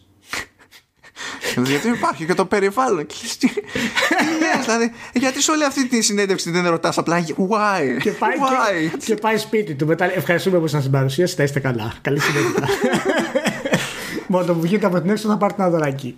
Πρόσεχε Facebook, τούμπανο infrastructure, είναι παντού, άπειρος κόσμος, διαχειρίζεται τρελό όγκο δεδομένων και λέει εντάξει θα ξεκινήσουμε λέει το rollout της υπηρεσίας στις Ηνωμένες Πολιτείες αυτή την εβδομάδα όχι όμως λέει γενικά θα είναι λέει στην αρχή στη Καλιφόρνια, Ε, ναι. στο Τέξας σε ε, βορειοανατολικές και mid-Atlantic δεν ξέρω πώς να το μεταφράσω αυτό στην Ναι. προκειμένη περίπτωση states Ναι. όπως η Μασαχουσέτη, η Νέα Υόρκη, το Νιου Τζέρσι, η Α, Κονέιτ, ωραία, ωραία. συγκεκριμένα. Όλες ματσωμένε. Όλες ματσωμένε. ναι, Delaware, Pennsylvania, δηλαδή σχεδόν μόνο πόρτα-πόρτα δεν, δεν, δεν λειτουργεί αυτό το πράγμα. Ωχ, Παναγία μου. Τι να πω, εντάξει. και, δεν ο- και ξέρω. όμως ξε- καταλαβαίνεις τώρα έτσι ότι αυτή είναι μια εταιρεία που βγαίνει παγανιά για να κάνει κονέ με developers. Και εγώ το βλέπω και στις εκθέσεις. Αν δεις, μπορεί να μην πιάνει στο, κα- στο καλύτερο hall του εκθεσιακού χώρο, το Facebook Gaming ας πούμε. Ναι. Αλλά εκεί που πιάνει φαίνεται ότι έχει στάξει λεφτά και έχει τεράστιο περίπτερο. Και δεν είναι εκεί επειδή σου δείχνει παιχνίδια. Είναι εκεί μόνο για τα ραντεβού στο business area Ναι. Ναι. Καίει λεφτά που τιμή και δόξα στον developer που θα καταφέρει να τους φίξει, να κάνει το κονέ και να αρπάξει φράγκο. Έτσι. Όπου μπορείτε devs, ας τους τα πάρετε. Κανένα πρόβλημα. Κανένα πρόβλημα. Κανένα πρόβλημα. Αλλά είναι Ναι. κουφά πράγματα. Δηλαδή έχει, έχει, έχει μυριστεί και ο τελευταίος, κα- το τελευταίο σκυλόψαρο, ούτε καν legit καρχαρίας έχει μυριστεί αίμα στο gaming, ας πούμε, και χώνονται όλοι από παντού. Αϊ, αϊ, αϊ. Ωραία. Μένοντας στο cloud gaming, Ναι. Απλά για την ιστορία να πούμε ότι αυτό που είχε γίνει υποτίθεται περίπου πειραματικά στην Ιαπωνία με cloud gaming στο Switch φύτρωσε και στη Δύση και κάπως έτσι έσκασε το, το Control στο Switch Α, ωραία. Με yes. ενώ θα σκάσει αργότερα και το Hitman 3 που έτσι κι αλλιώς δεν έχει βγει Hitman 3 ακόμη οπότε Ναι. οκ. έσκασε μπαμ μπαμ έχω μια διαφωνία με το σκεπτικό διότι άμα θες να αγοράσω πρόσβαση για να παίζω το control μέσω cloud στο switch καλό είναι το trial που μου βάζεις να μην κρατάει 5 λεπτά. Δεν χρειάζεται να κρατάει 5 ώρες αλλά 5 λεπτά δεν έχω προλάβει Ντροπή, ντροπή. δεν- ε, δηλαδή σχεδόν το παιχνίδι δεν θα με αφήνει να, να, προχωρά, να προχωράω σε full speed γιατί θα πρέπει να δω cutscene ξέρω εγώ και τέτοια και Όχι. 5 λεπτά Όχι, εσύ, όχι, ό- όχι πέντε λεπτά. Όχι πέντε λεπτά. Έως πάντων. Μπράβο. Φαντα... Φαντάζεσαι πως κάνει το... γιατί στην Ιαπωνία το κάνανε το 2018 έτσι με Resident Evil 7 και Assassin's Creed Odyssey. Φαντάζεσαι να σου δώσει 5 λεπτά περιθώρια στο Odyssey. Έχεις προλάβει τίποτα. τίποτα καθόλου. Τι να πω. Τέλος πάντων, πάει, πάει και αυτό το, το σύννεφο, αλλά επειδή πάμε Hitman 3, θέλω να πω ότι δεν καταλαβαίνω τι γίνεται στη Square Enix. Ούτως ή άλλως δεν καταλαβαίνουμε τι γίνεται στη Square Enix σε διάφορα επίπεδα. Ε, νομίζω ότι αυτό το έχουμε επιβεβαιώσει. Ναι, αλλά καλή μου Square Enix. Δεν σου έκανε το Hitman, δεν σου έκανε η IO Interactive. Την άφησες να φύγει. Και τώρα βγαίνεις και λες, συμφωνήσαμε με την IO Interactive να κάνουμε τη διανομή των ε, Physical Editions του Hitman 3 σε 60 χώρες. Το διάβασα αυτό, ναι. Εντάξει. Τι είναι αυτό; Δεν ξέρω, αλλά άμα κάνεις pre-order θα πάρεις το exclusive in-game Trinity Pack μάλλον. Το οποίο θα είναι ό,τι πρέπει. Δεν κάτσα καν να διαβάσω το Trinity Pack, εννοείται έτσι. Ε, όχι, γιατί να το διαβάσεις; Τι- ε, ναι, εντάξει, δεν, δεν κατα... ε, Να σου πω κάτι, δεν ξέρω. Για μένα αυτό βολεύει την IO και καλά κάνει, άμα μπορεί να Καλά κάνει. κάνει αυτό το- βέβαια, γιατί πάλι το τους τα τέτοιο. παίρνει και τους τα παίρνει Ναι. με Α- ευνοϊκότερους όρους Α- προφανώ. απλά να αφήνεις την IO να φύγει και μετά να έχεις συμφωνία να κάνεις distribute, να διανύμεις το παιχνίδι τους παίρνοντας στην ουσία λιγότερα χρήματα γιατί δεν σου ανήκει η εταιρεία από τη διανομή. Δηλαδή. Δεν, δεν το καταλαβαίνω, πραγματικά. Δεν το καταλαβαίνω αυτό το πράγμα. OK. OK, τουλάχιστον να δούμε αν το Hitman 3 θα είναι όντως καλό. Το Hitman 2 ήταν βελτίωση από το πρώτο και τους πέτυχε και το μοντέλο γενικά ε, στην IO. Οπότε ελπίζω Εντάξει, να... την IO την καταλαβαίνω πάντως με το Episodic, διότι είναι μία μόνη της, ήθελε ναι. κάπως να έχει cash flow. Λες τέλος πάντων. Και ήταν, εντάξει. ήταν ρίσκο μεγάλο αυτό που έκανε. Ε, βέβαια. ήταν ρίσκο μεγάλο. Και χαίρομαι, που, χαίρομαι που τους βγήκε. Τουλάχιστον μέχρι ε, τώρα. Ορίστε, Τώρα, το, τόσο μιλούσες, κοίταξα τι είναι το Trinity Pack. Το μετανιώνω ήδη. Γιατί, γιατί. Έχει λέει 9 in-game items. Α, γι' αυτό είναι Trinity. 3-3-9. Ναι. including suits, briefcases and weapons from the entire world of Assassination Trilogy. Καταλαβαίνεις, αφού είναι Trinity Pack και έχει 9 και έχει including suits, briefcases and weapons, θα έχει 3 suits, 3 briefcases και 3 weapons. Το καταλαβαίνεις, αυτό έτσι πάει. Να σου πω, ε, συμμετρία. Πρέπει να έχουμε συμμετρία. Δεν μπορούμε να είμαστε άλλα αντ' άλλων. Εντάξει, υπάρχουν ε, γεωμετρικοί κανόνες σε αυτά τα πράγματα. Ωραία. Τι να πω. Τι να πω. Ωραία. Μπράβο Κάνουμε Σπέρο. ένα ευχάριστο διάλειμμα. Φρόντισα να έχει μια κάποια απόσταση αυτό από την προηγούμενη φορά στη Ubisoft, επειδή τιλτάραμε γενικά με την περίπτωση της Ubisoft. OK. Ναι, sorry, εγώ ξέφερα εκεί. Ναι, ε, όχι, το κατανοώ. Απλά επειδή αυτό κινείται λίγο σε άλλο πλαίσιο, Ναι. έγινε κονέ μεταξύ Ubisoft και Netflix φυσικά για να βγουν όχι σειρά, σειρές Assassin's Creed. Να σου πω, μπορεί Το είδα να... και πέθανα λίγο μέσα μου. Καταρχάς, άμα η Ubisoft κάνει με το Assassin's Creed κάτι, δεν είναι ποτέ ενικός. Είναι πάντα πληθυντικός. Καλά, ναι. Πάντα πληθυντικός. Έτσι. Εκτός αν είναι η ταινία που ήταν one and done. Γιατί... Ήταν one and done. Ναι, γιατί ναι. εντάξει. Έμα πλήρωσε το Fassbender. Δεν πέρα, άμα πρέπει να πιο φθηνό, θα έχει και δεύτερη. Θα το θυμάσαι.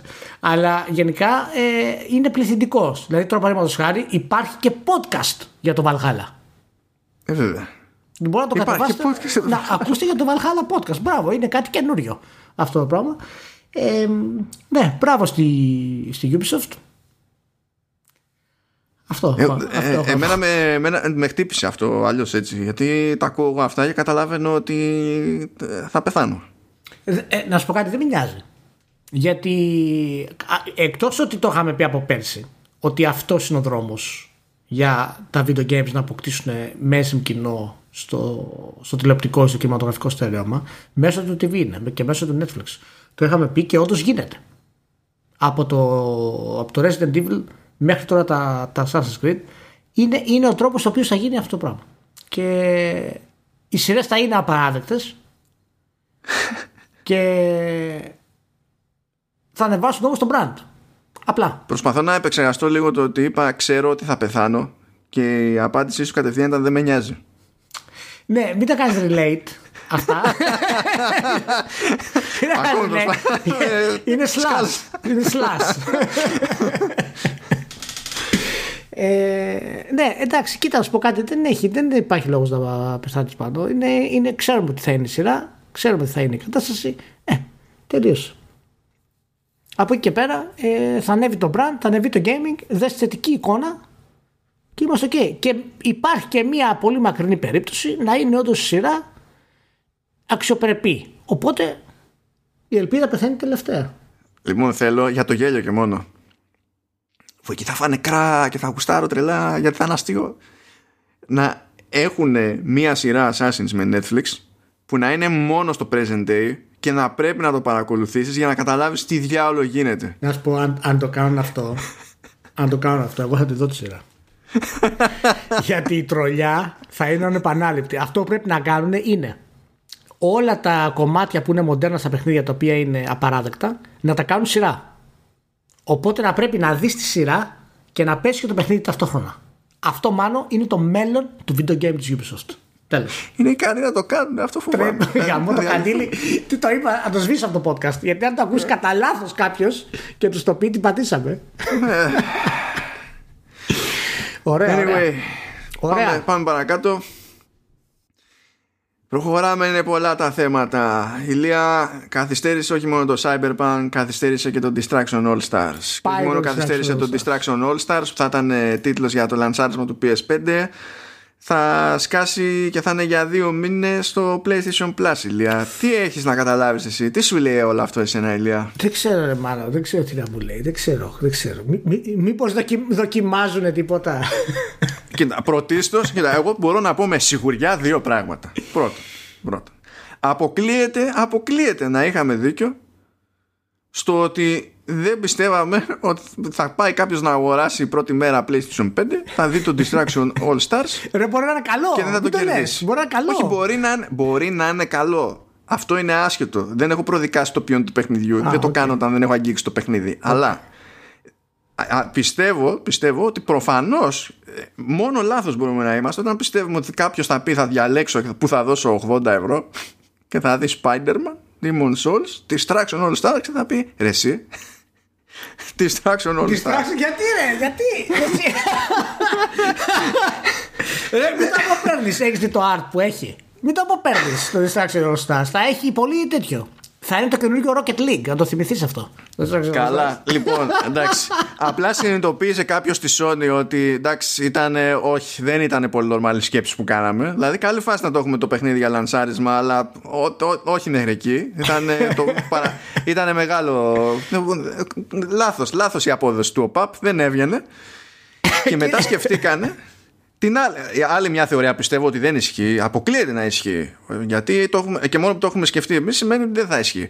Δεν μπορώ να πιστέψω ότι θα μπει στο PlayStation Plus ώστε να επαναληφθεί το πείραμα με το The Fall Guys και με το Rocket League. Αποκλείεται. Δεν μπορώ να πιστέψω ότι θα το βάλει εκεί για να δημιουργήσει ξαφνικά απότομα user base και μαγιά για έναν τίτλο που βασίζεται στο multiplayer. Θεωρώ ότι δεν γίνονται αυτά τα πράγματα στην πραγματικότητα. Πάντως, για το θετικό της υπόθεσης, εφόσον τρώει καθυστέρηση, το Distraction All Stars, η καλύτερη μάλλον επιλογή που έχουν να κάνουν είναι να το βάλουν στο PS Plus.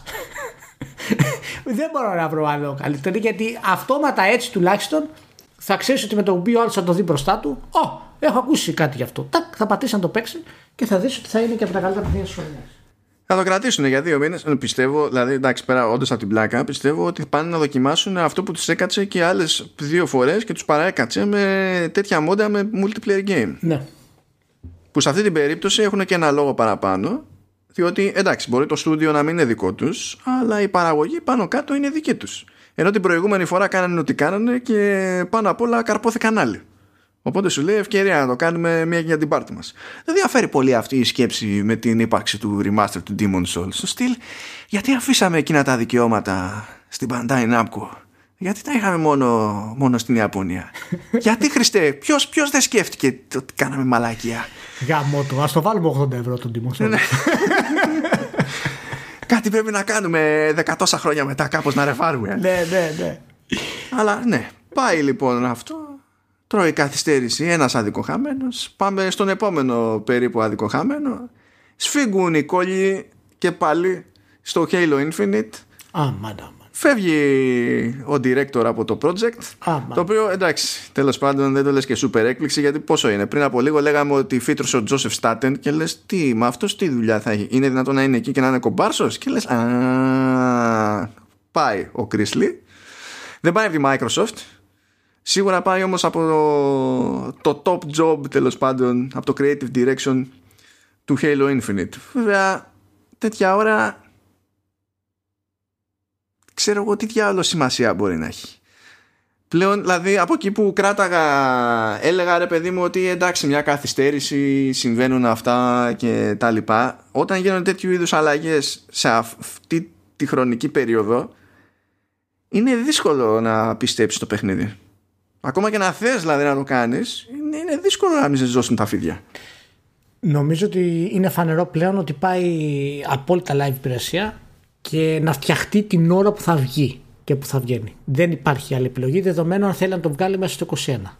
Αν πει ότι θα το βγάλει το 22, OK, okay, θα έχει αρκετό χρόνο. Πάντως να πούμε ότι ε, φαίνεται το Halo η κατεύθυνσή του δεν είναι αυτή που θέλουν πραγματικά. Δηλαδή τόσο και μετά τους τίτλους της ε, 343 αλλά και την ανακοίνωση του Infinite που αλλάζει λίγο το στυλ, αρκετά το στυλ της σειράς ε, φαίνεται ότι δεν υπήρχε απόφαση για το που θα πάνε και είναι κρίμα για αυτό το πράγμα γιατί το Halo είναι ένα από τα μεγαλύτερα franchises και εικονικό franchise. Ε... Πάρ' το πίσω. Τι είπα, εικονικό είπα; Ναι, Τι εικονικό, σιγά είναι και virtual. Πάρ' το πίσω τώρα. ε, και είναι πραγματικά η κρίμα γιατί είναι, είναι ο δεύτερος director που φεύγει τα τελευταία δύο χρόνια ε, σε υψηλό επίπεδο διαχείρισης. Έτσι. Director. Δεν είναι μόνο ο ένας, είναι ο δεύτερος. Το, το, το project είναι off τελείως.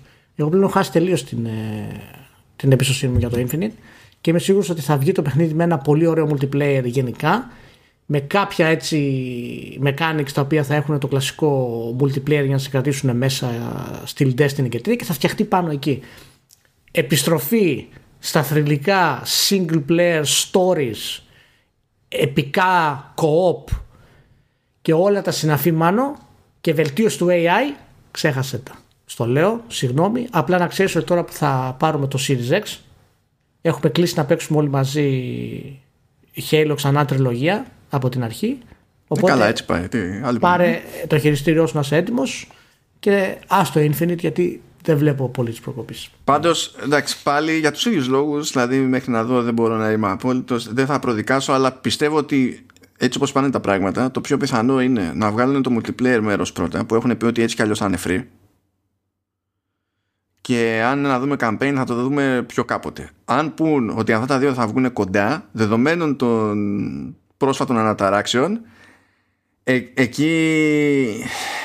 Μα, εκεί θα παρασφιχτώ. Ε, εσύ, δεν, δεν μπορώ να σκέφτω έναν τρόπο που θα μπορούν να χτίσουν το single player σε ένα παιχνίδι που έχει σχεδιαστεί για multiplayer. Αυτό είναι το Destiny που θέλουν να κάνουν.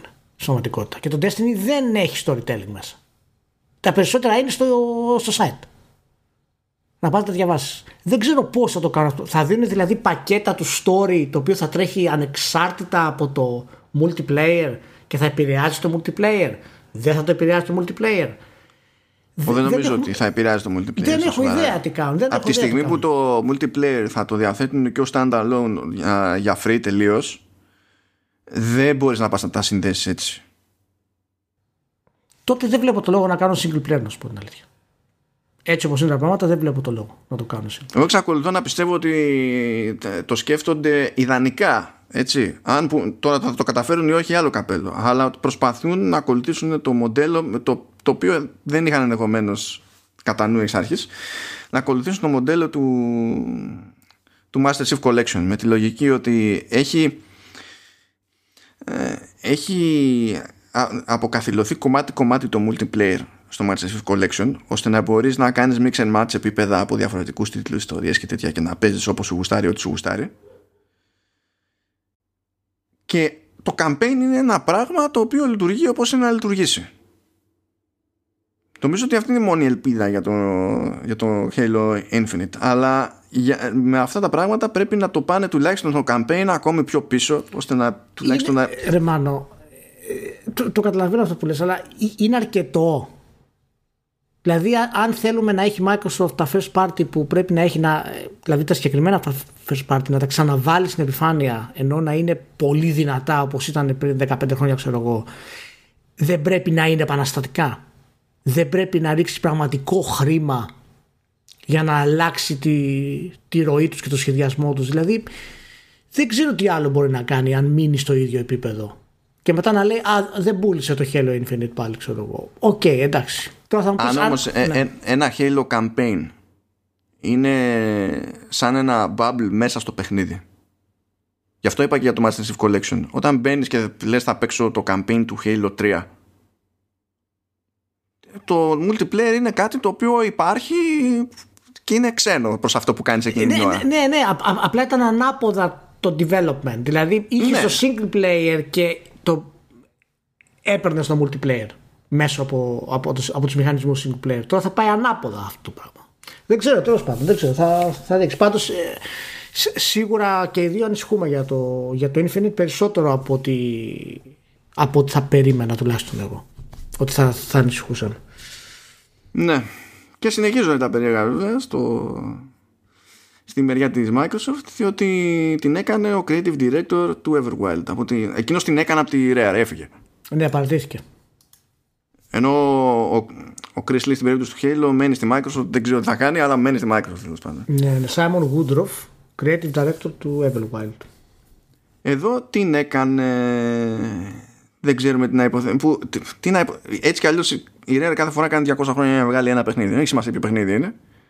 Κάνει κάθε φορά 200 χρόνια. Λες, άμα έχουμε και τέτοια. Κατάλαβα.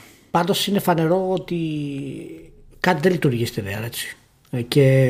Ε, δεν λειτουργεί κάτι στη Rare εδώ και τόσα χρόνια. Ναι, απλά ξέρεις, έχει, έχει, πλέον έχει και είχε το χρόνο και τα οικονομικά για να μπορέσει να τουλάχιστον να έχεις streamline ορισμένα πράγματα. Ακόμα και το Everwild θα έπρεπε να μας έχει δείξει περισσότερα όταν μιλάμε για παιχνίδι νέας κονσόλες. Θα έπρεπε να έχει έτοιμα περισσότερα πράγματα για να δημιουργήσει το hype για το Everwild. Ένα πολύ ωραίο τρέιλερ αισθητικό και πανέμορφο κτλ. δεν μας λέει τίποτα. Αυτά η Rare τα κάνει στον ύπνο της. Και τώρα έρχεται και η αποχώρηση του, του Woodruff και δεν ξέρω ακριβώς τι γίνεται στη, στην εταιρεία. Να δούμε. Η αλήθεια είναι ότι δεν έχουν αφιερώσει και πολύ χρόνο στο να εξηγήσουν ακριβώς το παιχνίδι. Όχι. Έτσι. όχι. Δηλαδή, μια φορά που το είδαμε να ανακοινώνεται όταν θα ήταν και καλά cross-gen, μετά το είδαμε να εμφανίζεται πάλι και μάθαμε ότι δεν θα είναι πια cross-gen και δεν είναι ότι έχει περάσει ξέρεις, από hands-on και υπάρχουν συγκεκριμένες εντυπώσεις, έχουν εξηγηθεί πράγματα ναι. για το παιχνίδι. Ναι. Δηλαδή, ε, έτσι κι αλλιώς δεν, δεν πιστεύω ότι θα ήταν κάτι το οποίο ήταν ιδιαίτερα κοντινό, αλλά. Όχι, όχι, απλά ξέρεις, είναι, είναι η ιδέα ότι όταν έχεις ένα καινούριο IP και ένα IP το οποίο βγαίνει σε νέα κονσόλα και θα είναι μία από τις σημαίες κονσόλας για first party, τουλάχιστον στην περίοδο που βγαίνει η κονσόλα ή δημιουργείται το hype, να έχεις να δείξεις κάτι πιο μεστό. Αυτό βέβαια τώρα είναι και σχετικό που λέμε έτσι. Δεν, το, να φτιάξεις ένα video game είναι πάρα πολύ δύσκολο πράγμα. Και άμα ξεκινάς και νέο IP είναι ακόμα πιο δύσκολο. Okay. Απλά ξέρεις και όλη αυτή η στρατηγική της Microsoft που έχουμε ξαναπεί, ρε παιδί μου, ήταν ότι φαίνεται ότι δεν είναι έτοιμη. Δηλαδή, ούτε για το Everwild δεν έχει δείξει πολλά, για το Fable δεν έχει δείξει πολλά, το Halo Infinite πήγε πίσω, το Gears δεν υπάρχει. Έχει αυτά τα, τα προβλήματα στα, στα IP της εσωτερικά, τα οποία πιστεύω να πιστεύω ότι θα, θα τα φτιάξει σε βάθος. Έχουμε χρόνια ακόμα μπροστά μας. Ναι, ναι. Για να αν είναι να ισιώσει όλη αυτή η κατάσταση έχουμε χρόνια. Και μέσα σε, όλα αυτά έχεις και το Spencer. Απερίεργο. Πέρασαν μερικές μέρες το νέο επεισόδιο. Έχει ξαναμιλήσει ο Spencer στο μεσοδιάστημα. Δεν το πιστεύω. Δεν το πιστεύω. Ε, έκανε μια δήλωση μια συνέντευξή του στο Game Reactor που ήταν γενικά εντάξει είπε τα, έλεγε τα default εκεί που λέει αυτές τις μέρες έτσι κι αλλιώς πάρα πολύ ωραία λέει όμως ότι θεωρεί ότι στο πορτφόλιο των Xbox Game Studios υπάρχει κενό λέει σε, τίτλο, σε περιεχόμενο E-rated που το, το E το rating είναι E for everyone και καλά που στην ουσία εννοεί για, αναφέρεται σε μικρές ηλικίες, παιδιά και τέτοια πράγματα ναι. ε, το οποίο το καταλαβαίνω γιατί το λέει γιατί έτσι κι αλλιώς και τα στούντιο που έχει μαζέψει μέσα είναι πιο πολύ στημένα για άλλου στυλ τίτλους. Εντάξει, δεν είναι ότι κανένας δεν μπορεί, δεν μπορεί να βγάλει κάτι για όλες τις ηλικίες. Δηλαδή, μπορείς να πεις ότι η Double Fine μπορεί να το κάνει. Η Rare προφανώς μπορεί να το κάνει. Το έχει κάνει και τόσες φορές ξανά και ξανά. Αχ, βίβα πινιάτα. Ναι. Έχω χαμένο βίβα πινιάτα. Και όχι μόνο αυτό, αλλά τέλος πάντων. Οι, οι περισσότεροι από τους υπολείπους είναι πιο hardcore η φάση και εντάξει, δεν εκπλήσεται κανείς και δεν μπορεί να εκπλήσεται και η Microsoft γιατί τους αγόρασε και ήξερε τι ήταν. Έτσι. Όταν λέει λοιπόν ότι θεωρεί πως έχει ένα τέτοιο κενό εντάξει μπορούμε να καθίσουμε να πούμε τι μπορεί να σημαίνει αυτό και αν σημαίνει ότι μπορεί να αγοράσει και τίποτα άλλο και τα λοιπά αλλά εγώ έχω μια άλλη απορία ε και είναι υποχρεωτικό η Microsoft με το Xbox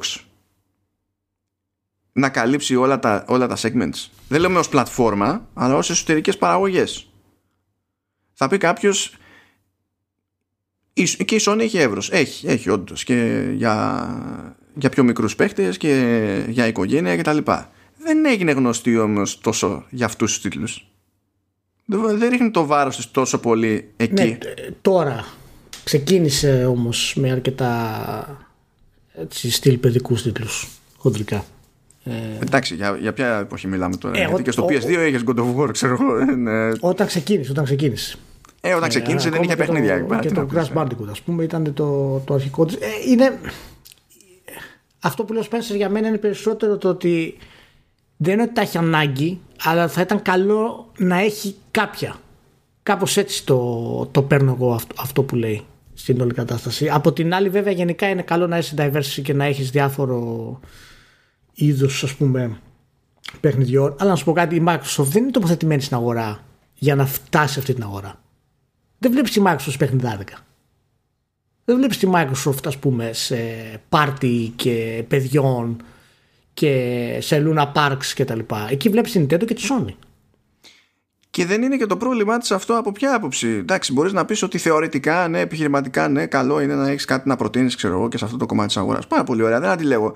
Αλλά όταν είσαι από άποψη, ξέρεις, γενικού μεριδίου κτλ.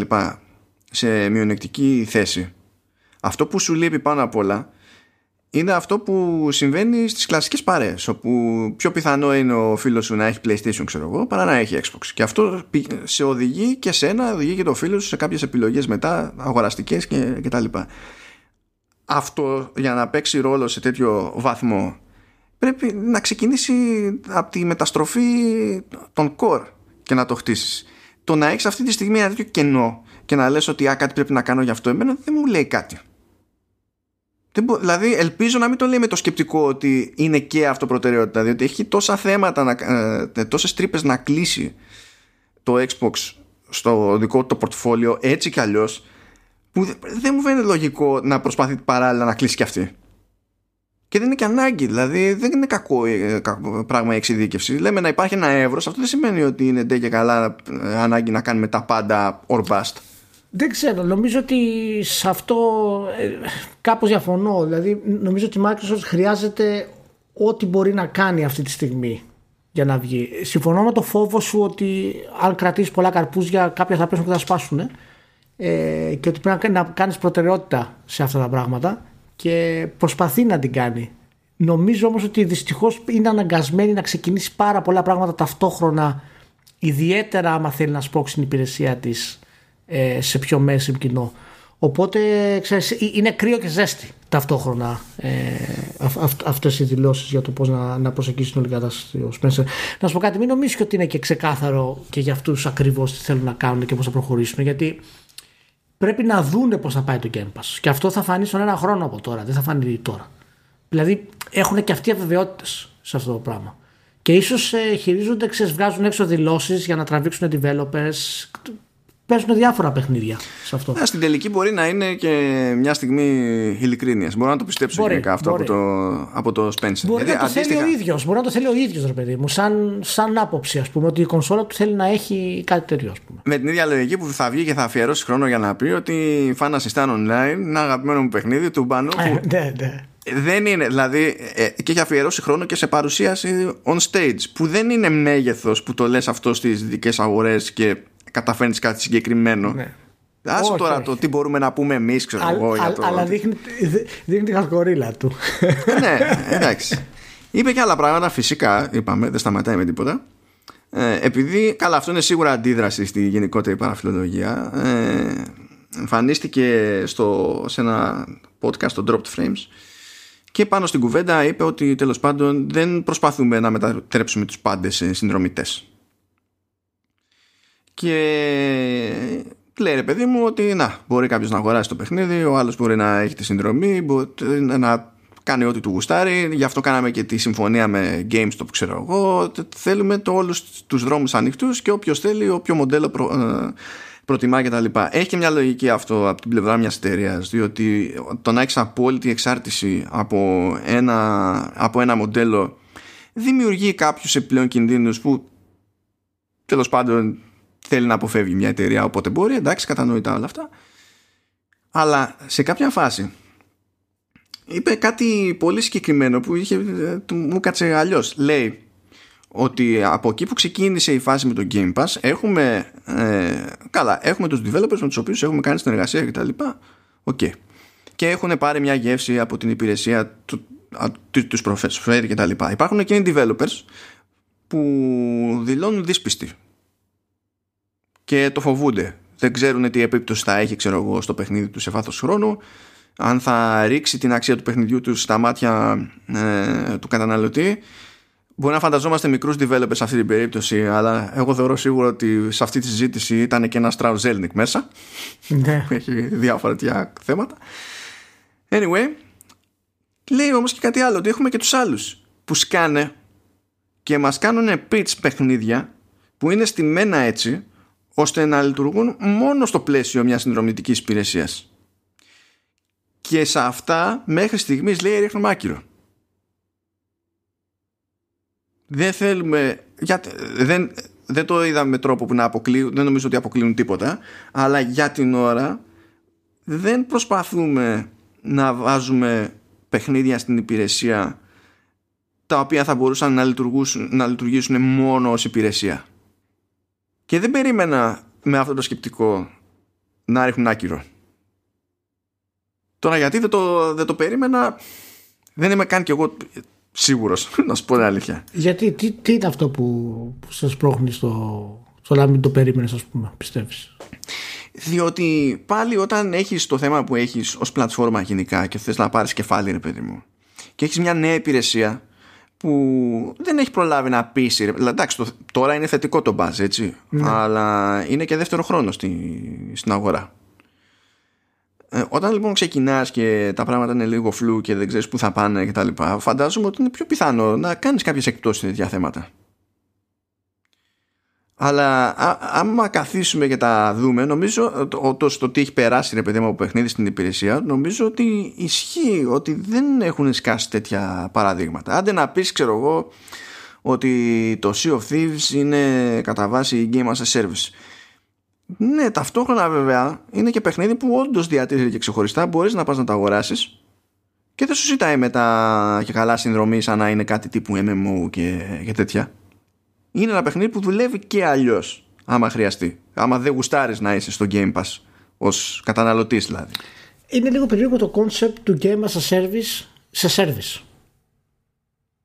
Είναι, είναι, λίγο περίεργο. Δεν ξέρω αν αυτό. Ε, δηλαδή το, το, το, το EA Play, ας πούμε, συμπεριλαμβάνεται στο, στο Ultimate. Έτσι, είναι ένα service που σου προσφέρει στην τιμή του Ultimate. Σκέψου τώρα να είσαι στη... να έχεις το Ultimate, να παίρνεις δωρεάν τα παιχνίδια του EA Play και να πρέπει να πληρώνεις άλλο παιχνίδι, subscription, μέσα στο subscription για να το παίζεις. Ε, δεν ξέρω, είναι, δεν ξέρω πώς μπορεί να προσελκύσεις τους developers και αν μπορούν να το κάνουν αυτό το πράγμα γιατί η πιο λογική θα ήταν ότι θα πληρώσουμε εμείς το δικό σου subscription για να είσαι μέσα στο, στο Ultimate το μοντέλο, αλλά ο παίχτης θα πληρώνει μόνο το subscription.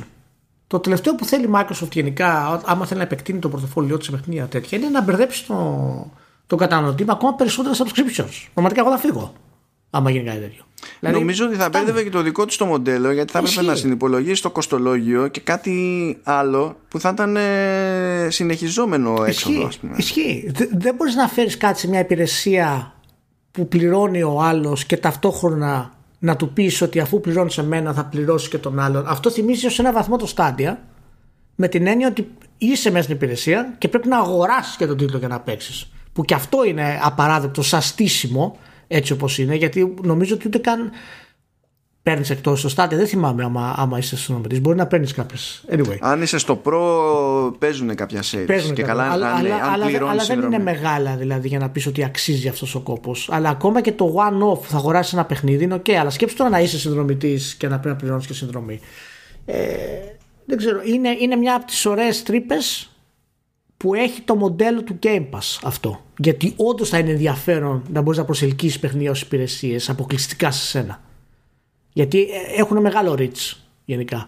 Αλλά πώς θα το κάνεις στο Ultimate, πρέπει να φας το, το έξοδο για να έχει νόημα. Ή να βγάλεις tier μόνο για τα subscription παιχνίδια. Π.χ. Να κάνεις στην ουσία τρεις συνδρομές. Ξέρω Περιπλέκεται η φάση και δεν είναι και πολύ εγώ, και εγώ αυτό λέω. Και εγώ αυτό λέω. Είναι, είναι περίεργο.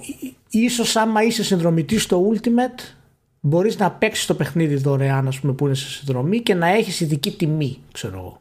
Αυτόματα, μην κάνεις τίποτα ως παίχτης. Να γίνεται αυτόματα. Σου λέει μπράβο, είστε στο Ultimate. Επειδή είστε στο Ultimate, μου φορτώνει το παιχνίδι, η τιμή σας είναι μισή από το κανονική συνδρομή. Ξέρω εγώ. Που και πάλι θα ενοχλήσει. Εμένα θα με ενοχλούσε αυτό το πράγμα. Μάλιστα. Θα δούμε, θα δούμε. Τα έχει ενδιαφέρον να δούμε πώς θα τα χειριστούν αυτά στη, στη Microsoft. Να φάνει. Λοιπόν. Και έχουμε ένα ακόμα. Τι έχουμε; Λοιπόν, θεωρητικά έχουμε δύο ακόμη, αλλά όντως θα το κάνουμε ένα ακόμη. Μπράβο. λοιπόν, αν είδες, σου έστειλα μια ανάλυση από feminist frequency. Τα βάλανε λοιπόν κάτω από feminist frequency μεριά και είπανε ρε παιδί μου ότι τι παρουσιάσεις είδαμε από τις διάφορες εταιρείες και πλατφόρμες αυτό το καλοκαίρι. Αυτές. Ποιοι ήταν οι τίτλοι που προβλήθηκαν σε αυτές τις παρουσιάσεις; Αυτοί. Ωραία. Ας βάλουμε κάτω να δούμε ε, πού είδαμε, πό, πόσους ε, άντρες πρωταγωνιστές είδαμε, πόσες γυναίκες πρωταγωνίστριες και τα λοιπά. Και τα βάλανε κάτω σε ποσοστώσεις. Okay. Ξεκινάς λοιπόν και διαβάζεις και σου λέει ότι σε, αυτό, σε αυτές τις παρουσιάσεις είχαμε το μεγαλύτερο ποσοστό λέει, νέων τίτλων με πρωταγωνίστριες που ήταν λέει 18%. Ωραία. Είναι λέει το μεγαλύτερο μέχρι σήμερα για, στα χρόνια που παρακολουθεί τέλος πάντων. Συγκριτικά με τι, με ποια περίοδο είναι μεγαλύτερο; Σε σχέση με προηγούμενες χρονιές. Α, OK. Okay. Γιατί βλέπω ότι το έχει ένα έτος και μετράει από το 2015 γιατί από τότε αρχίσανε να κρατάνε παιδί μου αυτή στατιστικά. Ωραία. Ε, λέει φυσικά βέβαια ότι τέλος πάντων εντάξει αυτό μπορεί να είναι και, και λίγο φούσκα να είναι συγκυριακό το ότι έγινε μια φορά δεν είναι σίγουρο ότι θα γίνει και άλλη φορά διότι 18%, και στο πάλι 18% είπες ναι 18% Ψηλό εσύ Ψηλό είναι. Και το, και το λέει κιόλας ότι μπορεί να είναι φούσκα με τη λογική ότι και σε, και σε αυτή την, πέντα, την εξαετία στην πραγματικότητα που κάνουν track έχουν δει και άλλη φορά, ρε παιδί μου, ότι μια χρονιά να είναι πιο πάνω και την άλλη χρονιά να πέφτει. Αλλά να Ναι, πέφτει εντάξει, αισθητά, δεν λέμε τώρα να Ναι, είναι, ναι. ξέρεις, μια μικρή διαφορά και τέτοια. ναι, ναι. Και διαβάζω παρακάτω και λέει ότι ε, θέλουμε παραπάνω, ξέρω εγώ, να υπάρχει parity και τα λοιπά. Εκεί είναι, που με ξέρεις, αρχίζω λέω και σφίγγομαι. Όπου το parity πρέπει, δηλαδή α, το, το 50-50 πρέπει να είναι το απόλυτο ο στόχος ανά πάσα ώρα και στιγμή. Αλλά τέλος πάντων λέω, εντάξει, στην τελική το ποσοστό είναι ε, πιο μεγάλο από αυτό που είχα κατά νου αλλά και πάλι δεν είναι κανένα ξέρεις, συντριπτικό πο- ποσοστό. Λες, εντάξει, ο, ας κάνουν, ε, έχει, έχει χώρο κι άλλο. No argument there. Και μετά βλέπω τον πίνακα που έχουν φτιάξει. Και για το 2020 λοιπόν το νούμερο για τις πρωταγωνίστρες είναι 18% και για τους άντρες πρωταγωνιστές είναι 23%. Ω. Και με το που το βλέπω αυτό λέω συγγνώμη τι εννοείς 18 και 23 ποια, τα- το υπόλοιπο μέχρι το 100% ποιο είναι; Α, προφανώς, προφανώς έχουν βάλει καρτούν χαρακτήρες. ε, ή, κάτι, α- ή, άκου- ή- ή κάτι αντίστοιχο, δεν ξέρω. Δε- Δεν λέει. άκου, ναι, άκου τι έχουν κάνει λοιπόν 18% γυναίκες 23% άντρες Okay. 54% multiple options σε αφήνει να διαλέξεις Α, OK. OK. αυτό λοιπόν δεν το μετράει στους άντρες δε- δεν το μετράει στις γυναίκες το μετράει ξεχωριστά Οκ. Και λες 54% δηλαδή πάνω από τα μισά παιχνίδια που δείξανε μπορείς να... και το 2019 ήταν ακόμα καλύτερα ήταν 66% Ναι. Και λες άρα, τουλάχιστον στα μισά παιχνίδια που δείξανε οι εταιρείες τώρα, διαλέγει ο καθένας ότι τον βολεύει.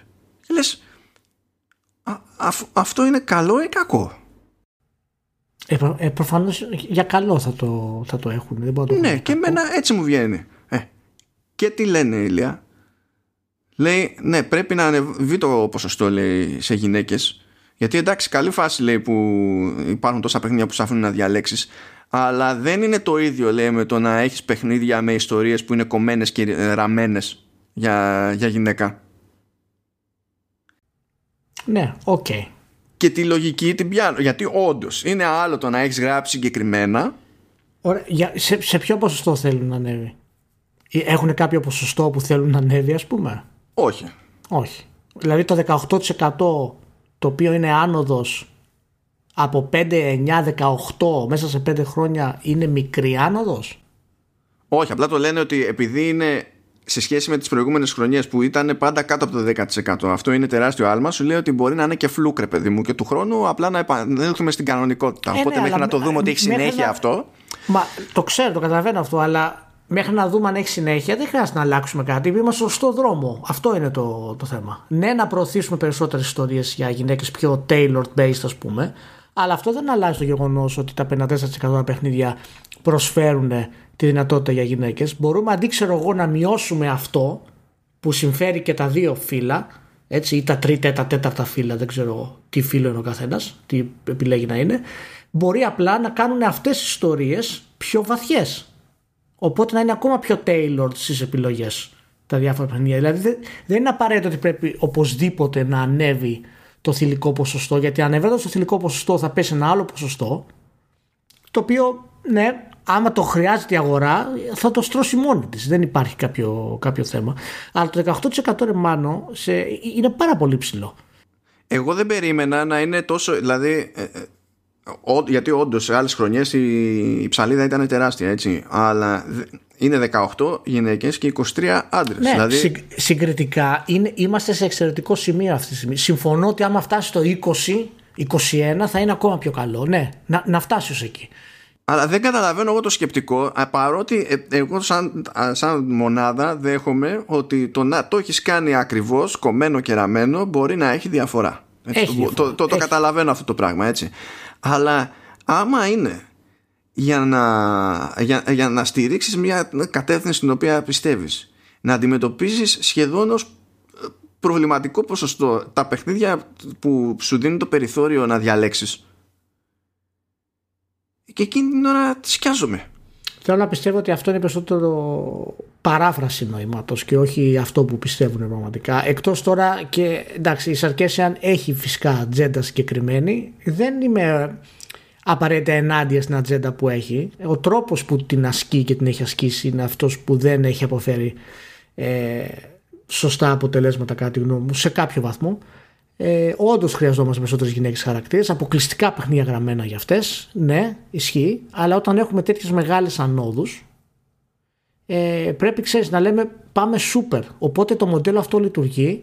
Α συνεχίσουμε να έχουμε την επιλογή σε άντρες γυναίκες. Α ανεβάσουμε λίγο το ποσοστό. Δηλαδή, όταν κάνεις μια τέτοια κριτική ε, και ανάλυση, πρέπει να είσαι inclusive για όλα τα θετικά της βιομηχανίας. Να μην τα βγάζεις απ' έξω απλά για να εστιάσεις αυτό που νομίζεις για αρνητικό. Είναι σαν αυτό που διαβάζω πολλές φορές ε, από γυναίκες ότι δεν έχουμε προχωρήσει στον τομέα του φεμινισμού και της ισότητας. Και αν πας 25-30 χρόνια πριν είναι χάος η διαφορά. Και αυτό σημαίνει ότι δεν μπορούν να καταλάβουν την ταχύτητα που εξελίσσεται η κουλτούρα. Νομίζουν ότι μέσα σε 30 χρόνια μπορούν να αλλάξουν 2.500 χρόνια ε, νοοτροπίας. Ενώ τα τελευταία 50-60 χρόνια έχουμε κάνει τόσο μεγάλες προσπάθειες. Δηλαδή, ας είμαστε λίγο ρεαλιστές σε αυτό το πράγμα. Εντάξει, δεν μας αρέσει η Σαρκέσια στον τρόπο που πλησιάζει τα πράγματα, αλλά ας μην κάνουμε και τώρα και ανισορροπίες εντελώς τώρα σε αυτά τα πράγματα. Εντάξει, μια χαρά είναι το ποσοστό αυτό.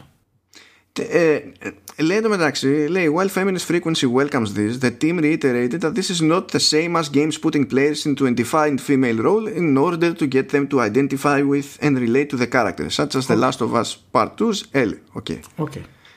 Αυτό, αυτός, αυτή η αιμονή ότι ο μόνος τρόπος να κάνεις relate με ένα χαρακτήρα είναι να σου μοιάζει όσο περισσότερο γίνεται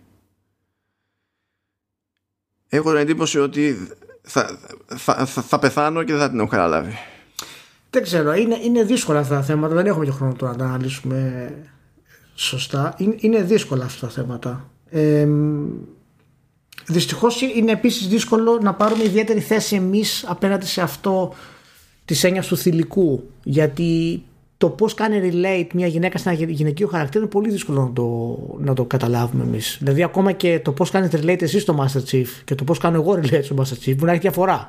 Ναι, προφανώς. Ε, οπότε, ναι, μεν, σίγουρα ισχύει αυτό που λες ότι έχει, υπάρχει ένα κατανόητο μέσα του αλλά νομίζω ότι... Γιατί αντίστοιχα μπορώ να κάνω κι εγώ σε κάποιο βαθμό relate με την Έλλη και μια φίλη μου να κάνει επίσης relate με το Master Chief. ναι. Όλα αυτά γίνονται. Γίνονται, γίνονται, γίνονται. Ε, απλά ε, το αποτέλεσμα είναι το, είναι το ποσοστό στο οποίο επηρεάζουν στην ουσία τη δημιουργία νέων gamers. Αυτό είναι που προσπαθεί να κάνει το, το feminist frequency. Δηλαδή, καταλαβαίνω ότι θέλουν να φέρουν νέες γυναίκες να πούνε νέες ιστορίες, αλλά ο πραγματικός σκοπός είναι ο σκοπός ότι να υπάρχει μεγαλύτερη, ε, μεγαλύτερο εύρος παικτών που έρχονται και είναι γυναίκες. Γιατί για να έρθει η γυναίκα να παίξει video games πρέπει να την τραβήξει ένα συγκεκριμένο story και ένα στυλ. Πέρα από το ότι πρέπει όντως να παίζει video games. Έτσι. Και αυτό ακόμη όμως η σκέψη ότι για να έρθει η γυναίκα να παίξει πρέπει να υπάρχει ένα συγκεκριμένο στυλ. Δεν, δεν είναι αυτόματα περιοριστικό. Δηλαδή, αν αυτό, αν αυτό, ε, ε, αυτή είναι η μόνη λογική, τότε γιατί έχουμε τόσες γυναίκες gamers; Δεν είναι ιδιαίτερα αυτό. Θα σου πω γιατί. Γιατί ε, αυτό ισχύει και στους άντρες. Δηλαδή, ε, φυσικά, ο, καλά, ο, ναι. λόγος που παίζουμε εμείς στα παιχνίδια, ας πούμε, τουλάχιστον ξεκινήσαμε, τώρα μπορούμε να επιλέξουμε πολύ πιο, πιο εύκολα, ήταν επειδή ήταν συγκεκριμένα φτιαγμένα με κάποια στερεότυπα της εποχής, μας τραβάγανε κτλ. κτλ, κτλ. Καλά, και αυτοί ήταν, ξεκινήσανε και πιο ανταγωνιστικά. Που ναι, αυτό, ναι, ναι, βάλε και το story ναι. από πάνω για όσο ενδιαφέρει και μπορείς να φτάσεις στο, στο αποτέλεσμα. Ε, είναι ένα κομμάτι ότι πρέπει, αν όχι αν όχι να είναι περιοριστικό αλλά να έχει θεματικές ε, οι οποίες να τις περνάει με τέτοιο τρόπο ώστε να επηρεάσει να φέρει γυναίκες. Δεν χρειάζεται να είναι θεματικές που είναι θηλυκές, είναι περίεργο αυτό σαν έννοια. Αλλά να είναι θεματικές που δίνονται με τέτοιο τρόπο ώστε να εξητάρουν τις γυναίκες να παίξουν. Αλλά απ' την άλλη υπάρχει το εξής. Οι γυναίκες και οι άντρες είναι διαφορετικοί. Τι είπες τώρα, Ελία; Τι είπες τώρα, και Αυτό, Και αυτό είναι κάτι το οποίο φυσικά ε, ένα φανατικό κομμάτι όπως είναι η feminist frequency δεν θα το δεχτούν ποτέ. Και αυτό ναι, γιατί είναι κακό, είναι κακό, Ηλία. Είναι κακό. Ναι, μπορεί δεν να το είναι ξέρεις, κακό. δεν σε αλλά έχουν είναι- ενημερώσει ότι είναι, ότι είναι κακό να μην είναι να- όλα Ναι. ακριβώς τα ίδια. Ναι, αλλά το πρόβλημα είναι ότι ό, όσο κακό και να λένε να είναι, αυτό είναι επιστημονικά αποδεδειγμένο. Δεν υπάρχει να, να πει κάποιος άλλος. Ο τρόπος που λειτουργεί το γυναικείο μυαλό και το αντρικό Ο Γρηγόρης μυαλό Πετράκος τι έχει να πει γι' αυτό; είναι, είναι διαφορετικός. Μια και είπες επιστημονικά αποδεδειγμένο και άλλα τέτοια αστεία γι' αυτό. ναι, ναι, ναι. Και είναι, ε- είναι γεγονός ότι μπορεί όντως τα παιχνίδια που προτιμούν να παίζουν οι γυναίκε να διαφέρουν από αυτά που προτιμούν να παίζουν οι άντρες. Δεν έχει να κάνει απαραίτητα με το theme ενός παιχνιδιού. Δηλαδή, με το ζόρι μπορείς να φτιάξεις ένα παιχνίδι το οποίο να είναι η γυναίκα η οποία να ομοιάζει σε έναν άντρα για να πεις ότι είσαι φεμινιστής και καμία γυναίκα να μην το παίξει. Μα γι' αυτό λέω και εγώ ότι α, δεδομένου ότι έχουμε ε, σε γενικές γραμμές στατιστικά που δείχνουν τις ποσοστώσεις και ε, ε, μο- ε, κάθε λίγο και λιγάκι ακούμε ότι είναι χοντρικά 50-50 μιλάμε για gamers τώρα έτσι και σου λέει ότι ε, και χρησιμοποιείται και σαν επιχείρημα ε, και λέει ότι αφού έχουμε τόσες γυναίκες gamers δεν γίνεται να τις αγνοείς ως segment τέλος πάντων και να μην σχεδιάζεις παιχνίδια που θα, τι- που θα στοχεύσουν και τα λοιπά με τα γούστα τους και- Οκ. Έστω λοιπόν ότι μέχρι τώρα γίνονται όλα στραβά και όλα γίνονται ε, για να βολεύεται το ανδρικό κοινό πάνω απ' όλα. Έτσι. Γιατί; Οι μισοί gamers είναι γυναίκες αν είναι όλα όλη την ώρα μόνο στραβά. Ναι, γιατί παίζουν διαφορετικό στυλ παιχνιδιών. Αυτό, και, ε. και, και γιατί δεν επηρεάζονται τόσο πολύ από τα αντρικά males, ε, από τα αντρικά πρότυπα ας πούμε το- των παιχνιδιών. Αυτό βέβαια δεν αναιρεί το γεγονός ότι όντως χρειαζόμαστε πιο ε, feminine themes, πιο θηλυκά themes στα παιχνίδια. Δηλαδή Όχι με την βέβαια, έννοια- άμα το, το, εύρος χρεια... το εύρος είναι εύρος και το εύρος χρειάζεται πάντα αλλά δεν καταλαβαίνω, ξέρεις, το λέω επειδή ε, παιδί μου, ε, αυτό που μου δίνει που μου μένει ως εντύπωση πολλές φορές τέτοιες δηλώσεις που πετυχαίνω είναι ο- ότι πηγαίνουν πακέτο με μια πεποίθηση ότι αν κάνουμε, αν πιάσουμε αυτό το είδος ξέρω εγώ ή αν πιάσουμε το, το τάδε παιχνίδι ό,τι να είναι και το αλλάξουμε έτσι ώστε να ταιριάζει με αυτό που βλέπουμε ότι συνήθως προτιμά πιο εύκολα μια γυναίκα που παίζει ότι αυτό σημαίνει κατά πάσα πιθανότητα ότι θα γίνουν περισσότερες γυναίκες gamers. Ναι, υπάρχει, αυτό είναι το. Συγγνώμη, αυτό είναι το, ο άγαρμος τρόπος για να το κάνεις. Είναι το πονάει πόδι, κόβω πόδι. Ε, ναι, αυ- αυτό, Έτσι. αυτό είναι που και αυτό με αυτό είναι. δυστυχώς, ναι, αυτό δυστυχώς είναι κάτι το οποίο το περνάμε και θα το περάσουμε μέχρι να βρούμε τον τρόπο. Το πρόβλημα, ξέρεις ποιο είναι το, αυτό που ενοχλεί σε βάθος, άμα θες λίγο να το ανοίξουμε λίγο αυτό το πράγμα, είναι ότι οι Σαρκέσιαν και όλοι όσοι είναι ας πούμε αυτού του woke culture στο extreme, ε, λέει ότι πρέπει να έχουμε γυναίκες, ε, θέματα, ιστορίες που τραβούν τις γυναίκες και τα λοιπά στα παιχνίδια. Αλλά αν τη ρωτήσεις πώς μπορεί να το κάνει αυτό, δεν ξέρει να σου πει. Το να μου πει ότι η Έλλη είναι παράδειγμα για να φέρει γυναίκες στα games, τα επιχειρήματα που μπορεί να μου πει κάποιος γι' αυτό, ε, μπορώ να τα αντικρούσω πολύ εύκολα. Και δεν πιστεύω ότι ισχύει. Δεν Ούτε πιστεύω, εγώ πιστεύω ότι, ότι ισχύει. πρέπει να, να συνεχίσουμε, να ξεκινήσουμε να έχουμε χαρακτήρες σαν την Έλλη ε, για να μπορέσουν να έρθουν γυναίκες στα games. Είναι, αυτό είναι περίεργο σαν, σαν δήλωση. Το πρόβλημα είναι ότι δεν ξέρουμε ακόμα. Στους άντρες ε, είχαμε, έχουμε 50 χρόνια για να το μάθουμε αυτό. Και τα τελευταία 15 στην ουσία έχουμε ξεκινήσει με τις γυναίκες με πιο σοβαρή ε, πιο σοβαρό focus. Δεν το ξέρουμε ακόμα και εμένα αυτό που με εκνευρίζει σε αυτά τα πράγματα ότι ε, μιλάνε, κάνουν δηλώσεις αλλά δεν έχουν απάντηση και τα ρίχνουν στους developers. Και άμα δεν το κάνουν οι developers γιατί δεν ξέρουν πώς να το κάνουν είναι, φε- είναι σεξιστές. Εκεί, εκεί, α, αυτό, αυτό το τελευταίο είναι το ζήτημα για, α, με ποια λογική. Εκείνος που θα κάνει τη στατιστική την έρευνα και θα σπρώξει ε, προς μια κατεύθυνση και θα κάνει τον ακτιβισμό πες και τα λοιπά. Ε, εγώ κατα... ο- δεν είναι υποχρεωμένος να ξέρει πώς θα το κάνει γιατί δεν είναι developer ξέρω εγώ. Έτσι. Αυτό δεν σημαίνει ότι ε, πιέζει προς τα κάπου που δεν πρέπει να πιέζει. Δε- δηλαδή δεν το λέω τώρα για τις Arkizian συγκεκριμένα, το λέω γενικά. Οπότε το να μην έχει να προτείνει κάτι συγκεκριμένο με τη μία, ε, για μένα δεν είναι αυτόματο φάουλ. Μπορεί να είναι, μπορεί και να μην είναι, ανάλογα με, τη, με την περίπτωση. Όμως το, α, το δεύτερο βήμα, αυτό που είπες, ότι όταν θα βγει ένα παιχνίδι και δεν θα κάνει κλικ με βάση αυτό που έχει μια α, συ- έχει συνομοταξία στο μυαλό της, μα- κατευθείαν θα μοιράσει ευθύνη. Δεν είναι άλλο το να λες δεν ξέρω πώς να γίνει τέλος πάντων απλά ξέρω εγώ κάντε κάτι και άλλο το να λες δεν ξέρω πώς θα γίνει αλλά αυτό είναι λάθος και ναι, Γιατί αυτό, αυτό είναι και ένα από τα προβλήματα, από τα κοινωνικά προβλήματα που έχουν αυτές οι σχέσεις μεταξύ μας ε, πλέον ε, σε αυτό το επίπεδο οι, οι άνθρωποι που έρχονται και αντιδρούν έτσι αντιδρούν από θέση ασφάλειας. Από θέση ότι δεν μου έδωσες αυτό που ήθελα αλλά αυτό που ήθελα το ξέρω μόνο αφού μου το δώσεις αυτό που έκανες. Καταλαβες; Δηλαδή δεν έχω θέση εξ αρχής για να σου να σε βοηθήσω να το φτιάξεις.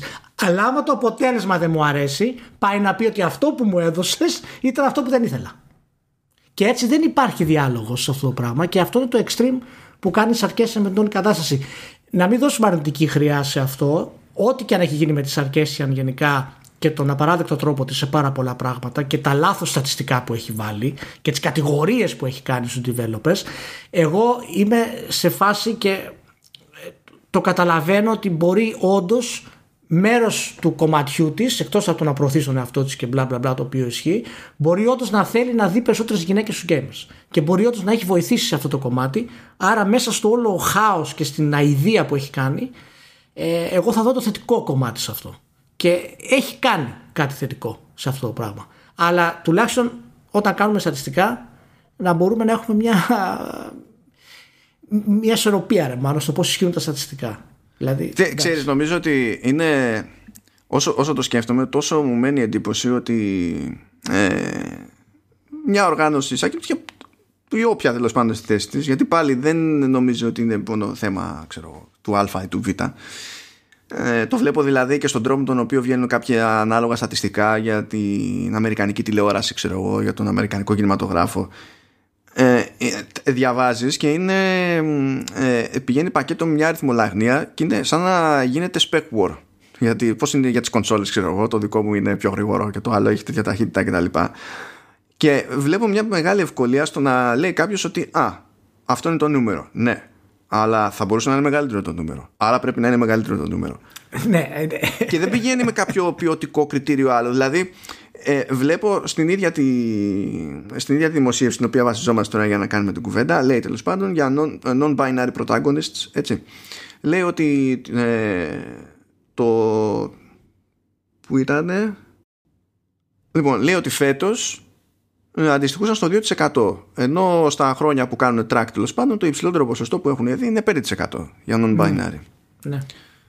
Ε, και αναφέρεται με μια λογική ξέρεις του στυλ ότι μπορεί να, γίνει, να γίνουν καλύτερα πράγματα. Ξέρεις το, το κάτι παραπάνω.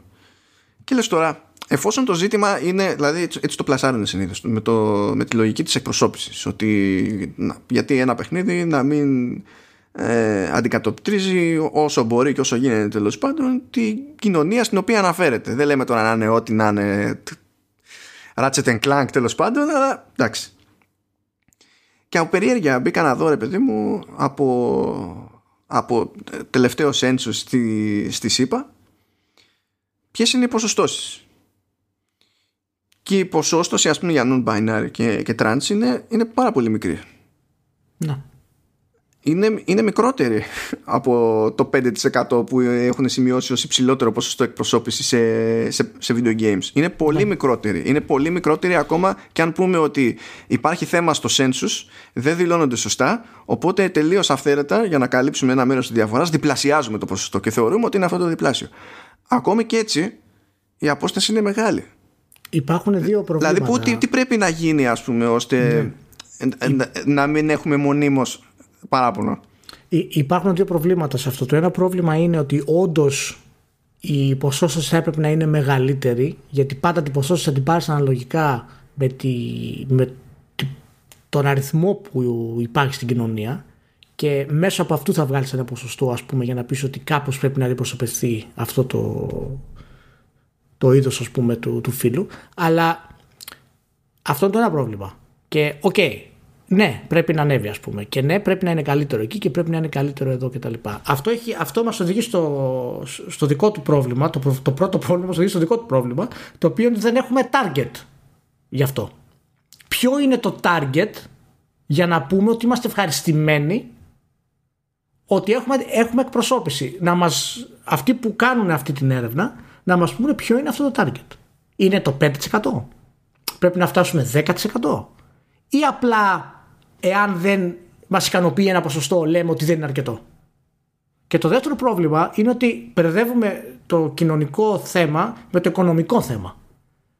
Έτσι, το πρόβλημα, το πρόβλημα, αυτό που δεν καταλαβαίνουν γενικά οι extreme ε, left, ας πούμε, του, των woke και τα λοιπά, είναι ότι οι εταιρείες δεν νοιάζονται, δεν ενδιαφέρονται, δεν πάνε να είσαι πίθηκος. Δεν πάνε να έχεις 4 pay και 3 εδία στο κεφάλι. Δεν, δεν τους ενδιαφέρει αυτό το πράγμα. Εάν πουλάνε οι transgender, θα, όλα τα θα έχουν transgender. Ναι, Τελείωσε. Ναι, ναι. Λοιπόν, είναι, πολύ, είναι πολύπλοκο το θέμα. Οπότε το να πάρεις όλα αυτά και να τα μειώνεις σε μια φάση ότι α, δεν κάνουμε αυτό που πρέπει να κάνουμε σαν βιομηχανία. Ναι, προφανώς. Γιατί οι λόγοι που δεν μπορούμε να το κάνουμε είναι πολύ δύσκολοι και πολύπλοκοι. Δεν έχουν να κάνουν μόνο ότι απλά δεν θέλουμε να το κάνουμε. Και παράλληλα, βλέπεις ότι η μία ή η άλλη ομάδα πάει να κάνει μια προσπάθεια, ας πούμε, και έχει το φαινόμενο να γίνεται ολόκληρη μανούρα με μια random αφίσα για το Cyberpunk. Απαράδεκτα πράγματα. Απαράδεκτα. Ή έχεις, διάβαζα, δεν θυμάμαι αν το συζητούσα με σένα ή με τον Βασίλη του Γεωργακόπουλο. δεν θυμάμαι σε ποιον την έχω κάνει αυτή τη συζήτηση. Αλλά μπήκα στη διαδικασία και είδα. Ε, πέτυχα ένα άρθρο, νομίζω ήταν στο Games Industry Biz, που είχε μαζέψει εντυπώσεις από ε, δημοσιογράφους, developers και τα λοιπά που είναι ε, non-binary ή trans και τα λοιπά και είχαν κάποιες γενικές εντυπώσεις για το Tell Me Why. Από αυτό τώρα δεν μιλάμε, δεν μιλήσανε σε 100 ανθρώπους έτσι, μιλήσανε σε 4-5 άτομα που, είναι τις, που έχουν σχέση με το gaming και τα λοιπά. Δεν μπορούσα να συλλάβω πόσα αρνητικά διάβαζα. Δεν ήταν όλα αρνητικά. Ναι, αλλά δεν μπορούσα να συλλάβω πόσα αρνητικά διάβαζα. Και το λέω με τη λογική ότι δεν είναι ότι εντάξει σε αυτό το κομμάτι θεωρούσα ότι μπορούσε να έχει γίνει κάτι καλύτερο. Είναι φάση ε, αρκετό ε, ψυχολογικό τραύμα ξέρω εγώ έχω στην πραγματική ζωή. Ε, δεν καταλαβαίνω γιατί στα παιχνίδια βάζουν τέτοιους χαρακτήρες και τους δείχνουν και εκείνα έχουν ψυχολογικό τραύμα. Και λες Διαβάζοντας, διαβάζοντας πρόσφατα το, ένα, ένα βιβλίο μιας δημοσιογράφου, δεν θυμάμαι το όνομά της τώρα, ειδικά για θέματα transgender και του gender dysphoria και τι προβλήματα δημιουργεί και όλα αυτά στη, στην κοινωνία μας ε, είναι πραγματικά τρομερό γιατί ούτε οι ίδιοι οι transgender δεν μπορούν να συμφωνήσουν ποια είναι η σωστή εκπροσώπηση. Δηλαδή η Naughty Dog χρησιμοποίησε transgender που έχει στην εταιρεία χρησιμοποίησε ειδικούς για το πώς να χτίσει το χαρακτήρα. Και πάλι τραβάγανε ζόρι. Και πάλι τους κράξανε. OK. Okay. Πάει αυτό. Η CD Projekt λέει ότι ο κόσμος είναι έτσι φτιαγμένος και είναι ένα αντικείμενο στην ουσία η διαφήμιση. Λένε οι άλλοι δεν, δεν έχει βάθος. Μα είναι διαφήμιση. Η διαφήμιση λειτουργεί όταν δεν έχει βάθος. Γιατί πρέπει να κάνεις project τον εαυτό σου στη διαφήμιση. Ε, Ηλία, δεν μπορεί συγγνώμη. να έχεις backstory στη διαφήμιση. Συγγνώμη. Και... Καλά, και... που ζεις, Ρε Ηλία. Δεν βλέπεις τις διαφημίσεις στον κόσμο. Δεν έχουν βάθος οι διαφημίσεις. Ναι. Και να το κλείσω με αυτό γιατί με, αυτή, με αυτές τις αιμονές και τα μπερδέματα για το τι ε, ξέρεις, πρέπει να είναι εκπροσώπηση, ποια είναι σωστή ή όχι, η οποία δεν καταλήγει πουθενά γιατί δεν μπορείς να πεις ποιο είναι σωστό εν τέλει. Γιατί ο καθένας έχει τη δική του άποψη σε αυτό το πράγμα. Χάνεις προβλήματα τα οποία είναι όντως αρνητικά. Δηλαδή τα tweets που έχει κάνει η CD Projekt ήταν πολύ κακά tweets και κοροϊδεύανε ας πούμε την όλη κατάσταση και είπε oh, do you assume their gender και όλα αυτά τα tweets που είχαν γίνει. Αυτά ήταν από τον GOG νομίζω έτσι καλά ναι, ναι, ναι. Αυτά ήταν από τον GOG ε, και αυτά δεν είναι ότι απαραίτητα μπορεί ο άλλος να κάνει ένα χιούμορ και τα λοιπά αλλά σε τέτοια ευαίσθητη περίοδο ε, το κάνεις επίτηδες. Και επειδή το κάνεις επίτηδες, είναι κακό. Δεν πρέπει να, δεν πρέπει να κινείς τα νερά χωρίς λόγο. Να δημιουργείς φωτιές δηλαδή χωρίς λόγο. Απολύθηκε αυτός ο τύπος που το έκανε από τον GOG και πάλι κράζουν το CD Projekt. Οπότε, ναι, μεν υπάρχει ένα πρόβλημα CD Projekt και σε όλες τις εταιρείες του κόσμου που μπορεί να υπάρχουν ε, άνθρωποι που δεν θέλουν του transgender, που τους φοβούνται, που είναι πρόβλημα. Ναι, και πρέπει η εταιρεία να κάνει κάτι, να την κράξεις γι' αυτό. Αλλά δεν θα την κράξεις για τη διαφήμιση και να προσπαθείς να, να διαστρεβλώσεις την έννοια της διαφήμισης. Κράξτε για αυτό που μπορείς να την κράξεις. Και προσπαθεί να αλλάξεις αυτό. Είναι τόσο δύσκολο. Ναι, είναι προφανώς. Γιατί ναι, πρέπει είναι... να αλλάξουν όλα. Όλα πρέπει να αλλάξουν. Βασικά είναι, είναι μια μερίδα που αυτό ισχύει σε οποιοδήποτε ζήτημα. Η αλήθεια είναι έτσι. τα, τα βλέπουμε και τώρα με όσα, με όσα τραβάει η ανθρωπότητα ολόκληρη και ναι, γίνεται ναι, της κακομοίρας. Μα, μα, το ίδιο είναι και στις ταινίες, το ίδιο είναι και στα. Ε, το, το καταλαβαίνω. Είναι, είναι το extreme αυτό το πράγμα το οποίο δεν μας οδηγεί πουθενά. Αισθάνομαι ότι υπάρχει μια μερίδα που αδυνατεί να συνειδητοποιήσει ότι ώρες ώρες είναι, δεν είναι τόσο χρήσιμο να βγαίνεις και να λες ότι αυτό πρέπει να γίνει έτσι και αν δεν γίνει έτσι θα γίνεις της κακομήρας. Υπάρχουν και περιπτώσεις που θέλει τελείως ανάποδη προσέγγιση ότι κάνε ό,τι νομίζεις αλλά κοίτα να αποφύγεις α, β, γ. Αυτό δεν γίνεται, Μάνο. Δηλαδή σε αυτή την περίπτωση δυστυχώς δεν μπορεί να γίνει. Δηλαδή όταν διάβαζα εγώ το βιβλίο ε, και διάβαζα για το κίνημα στην Αμερική που ξεκινάει την αλλαγή φίλου στα παιδιά από 8 χρονών ε, ήταν πραγματικά ε, κάτι τρομακτικό. Και η δημοσιογράφος που το έγραψε, δεν θυμάμαι τώρα, το, θα το πω στην άλλη φάση στο podcast το βιβλίο, να το προτείνω, ε, που το έγραψε, έκανε την ανάλυση γενικά όλοι και το πιο τραγικός ξέρεις ποιο είναι. Δεν είναι ότι αποφασίζουν τα παιδιά τους πρέπει να αλλάξουν φίλο 8 χρονών και 9. Είναι ότι δεν παίρνουν υπόψη ότι υπάρχει πάθηση που λέγεται gender dysphoria.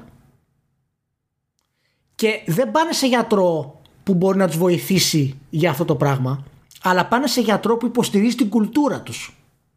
Και ο γιατρός που υποστηρίζει την κουλτούρα τους ξεκινάει τα παιδιά με hormone blocks έτσι και αρχίζουν και τερατοποιούνται στην ουσία στην εφηβεία μέχρι να μπορέσουν να ερεμήσουν. Και μετά με όλη αυτή τη διαδικασία έχεις ένα rate αυτοκτονιών του 40%. Εντάξει, αυτό δεν διαφέρει από το πηγαίνω και διαλέγω γιατρό που μου λέει ότι δεν είναι ανάγκη να εμβολιάζομαι. Να σου πω κάτι, είναι, είναι πραγματικά τρομακτικό το, το βιβλίο αυτό. Κάνουνε, κάνουνε πάρτι τα οποία για να αποκαλύψουν το φίλο του παιδιού τους 11 χρονών. Πάρτι. Ναι, τώρα εντάξει, γενικά, ειδικά αυτά τα θέματα είναι, είναι μεγάλο μπέρδεμα και δεν είναι μεγάλο μπέρδεμα στο κομμάτι που περιγράφεις. Είναι μεγάλο μπέρδεμα γενικότερα διότι σε αυτές τις περιπτώσεις, ας πούμε, έχει να παίξει και ένα ρόλο η πολιτεία. Η πολιτεία συνήθως, το όχι πάντα, όχι σε όλες τις χώρες, υποτίθεται ότι έχει μια, μια υποχρέωση να σε προστατεύσει σε κάποιες περιπτώσεις και από τον ίδιο στον εαυτό. Αυτό δημιουργεί αναποφευκτά κάποιες συγκρούσεις κάποιος θα πει ότι εγώ θεωρώ ότι είναι αδικαιολόγητη παρέμβαση αυτή η κρατική κτλ. Αν δεν υπήρχε όμως αυτό το πλαίσιο, δεν θα μπορούσε να σου πάρει το παιδί πρόνοια επειδή εσύ δεν έχεις τον ίδιο μοίρα και τα έχεις κάνει τέτοια. Δηλαδή, πάντα γίνονται κάποια πράγματα όχι επειδή είναι τέλεια, αλλά επειδή το να μην υπάρχουν ως δικλείδες είναι ακόμα χειρότερα και δεν τα συνυπολογίζουμε σε τέτοιες συζητήσεις. Είναι σαν να είναι αυτόματα όλα του διαόλου, ξέρω Κάθε χώρα δυστυχώς έχει το δικό της στυλ. Δηλαδή πράγματα που γίνονται στην Νορβηγία δεν θα τα δεχόμαστε στην Ελλάδα. Δηλαδή στην Νορβηγία δεν μπορείς να πα διαζύγιο μόνος σου. Πρέπει να πας σε ειδικό ψυχολόγο του κράτους για τρεις μήνες. Και μετά, αφού αυτός αποφασίσει ότι δεν μπορείτε να είστε μαζί και τα παιδιά σας θα είναι υγιή, τότε θα προχωρήσεις. Αυτό στην Ελλάδα δε, όχι δεν δε το σήκωνε κανένας, θα γινόταν σφαγή. Δηλαδή κάθε χώρα έχει το δικό του στυλ. Εμένα με φοβίζει πάρα πολύ το γεγονός ότι έχουμε φτάσει στο σημείο σε αρκετά μεγάλο ποσοστό να μην σκεφτόμαστε καν τι λέει η επιστήμη για να βοηθήσουμε αυτούς που αγαπάμε, αλλά τι λέει η κουλτούρα. Και αυτό είναι, θα αποδειχθεί πολύ μεγάλο πρόβλημα αν συνεχιστεί έτσι. Πολύ μεγάλο πρόβλημα. Ωραία. Λοιπόν, λοιπόν Στάνταρ δεν έχουμε εκνευρίσει κανέναν. δηλαδή χίλιες φορές να βγαίναμε και να λέγαμε ότι η Nintendo είναι για πέταμα. Χίλιες φορές να λέγαμε αυτό. Όχι, δεν νομίζω ότι έχουμε εκνευρίσει κανέναν γιατί η συζήτηση που κάνουμε είναι σωστή και όρημη. Έχουμε κάποιες απόψεις για κάποια θέματα, αλλά ο σκοπός μας είναι να βοηθήσουμε ε, με τη θέση που έχουμε και όχι να κατακρίνουμε κάποιους. Και φυσικά είναι η συζήτηση πρέπει να γίνει σε αυτά τα θέματα, ειδικά όταν αφορά στο games. Λοιπόν, αυτά, να είστε καλά. γι, αυτό, γι' αυτό και γίνονται, γι' αυτό και χώθηκε ως θέμα legit και είδατε ότι το πήραμε πατριωτικά και δύο στο, σε ένα podcast που λέγεται Vertical Slice. Vertical Slice. Μπράβο. Γιατί λοιπόν, υπάρχει το, το Death Wish, αλλά υπάρχουν και τα κότσια. να είστε καλά. Ευχαριστούμε που μείνατε μαζί. Το podcast πήγε πολύ ε, αυτό και το θέμα αυτό δεν το έχουμε αναλύσει συνολικά και όπως πρέπει. Είναι δυνατό. Πώς, ε... πώς θα λέγαμε ότι έχουμε αναλύσει αυτό συνολικά; Αλλά μέχρι... Ναι, όχι, θέλω να πω δεν είμαστε προετοιμασμένοι. Καλύτερα αυτό. Ε, όπως θα έπρεπε. Ε, είναι κυρίως από πράγματα που έχουμε διαβάσει και ασχολούμαστε γενικά. Ε, αλλά νομίζω ότι θέσαμε κάποιες καλές απόψεις για το πώς αυτά τα νούμερα μπορούν να λειτουργήσουν και αρνητικά, ενώ είναι θετικά Θέλουμε αυτό το πράγμα να γίνει. Θέλουμε αυτή την πίεση. Αυτή την ατζέντα που φοβούνται όλοι Εμένα δεν με φοβίζει. Εγώ τι θέλω την ατζέντα. Θέλω να με πιέσεις να μου δώσεις γυναίκα χαρακτήρα γιατί πρέπει να περάσω το λούκι της αποτυχίας για να βγούμε σε κάτι καλό. Όπως πέρασα το λούκι του, του Ράμπο, έτσι για να μπορέσουμε να φτάσουμε στο Dark Knight, ξέρω εγώ. Έτσι, έτσι είναι αυτά τα πράγματα. Έτσι είναι. Πρέπει να το περάσουμε. Λοιπόν, προσοχή παιδιά στον ιό, να είστε όλοι καλά και με τους, ε, και με τους δικούς σας και μάλλον και εσύ προσοχή με τους γονείς εκεί γιατί γίνεται σφαγή. Ε. Λοιπόν, να είστε όλοι καλά, θα τα πούμε την επόμενη εβδομάδα. Τα λέμε, για χαρά.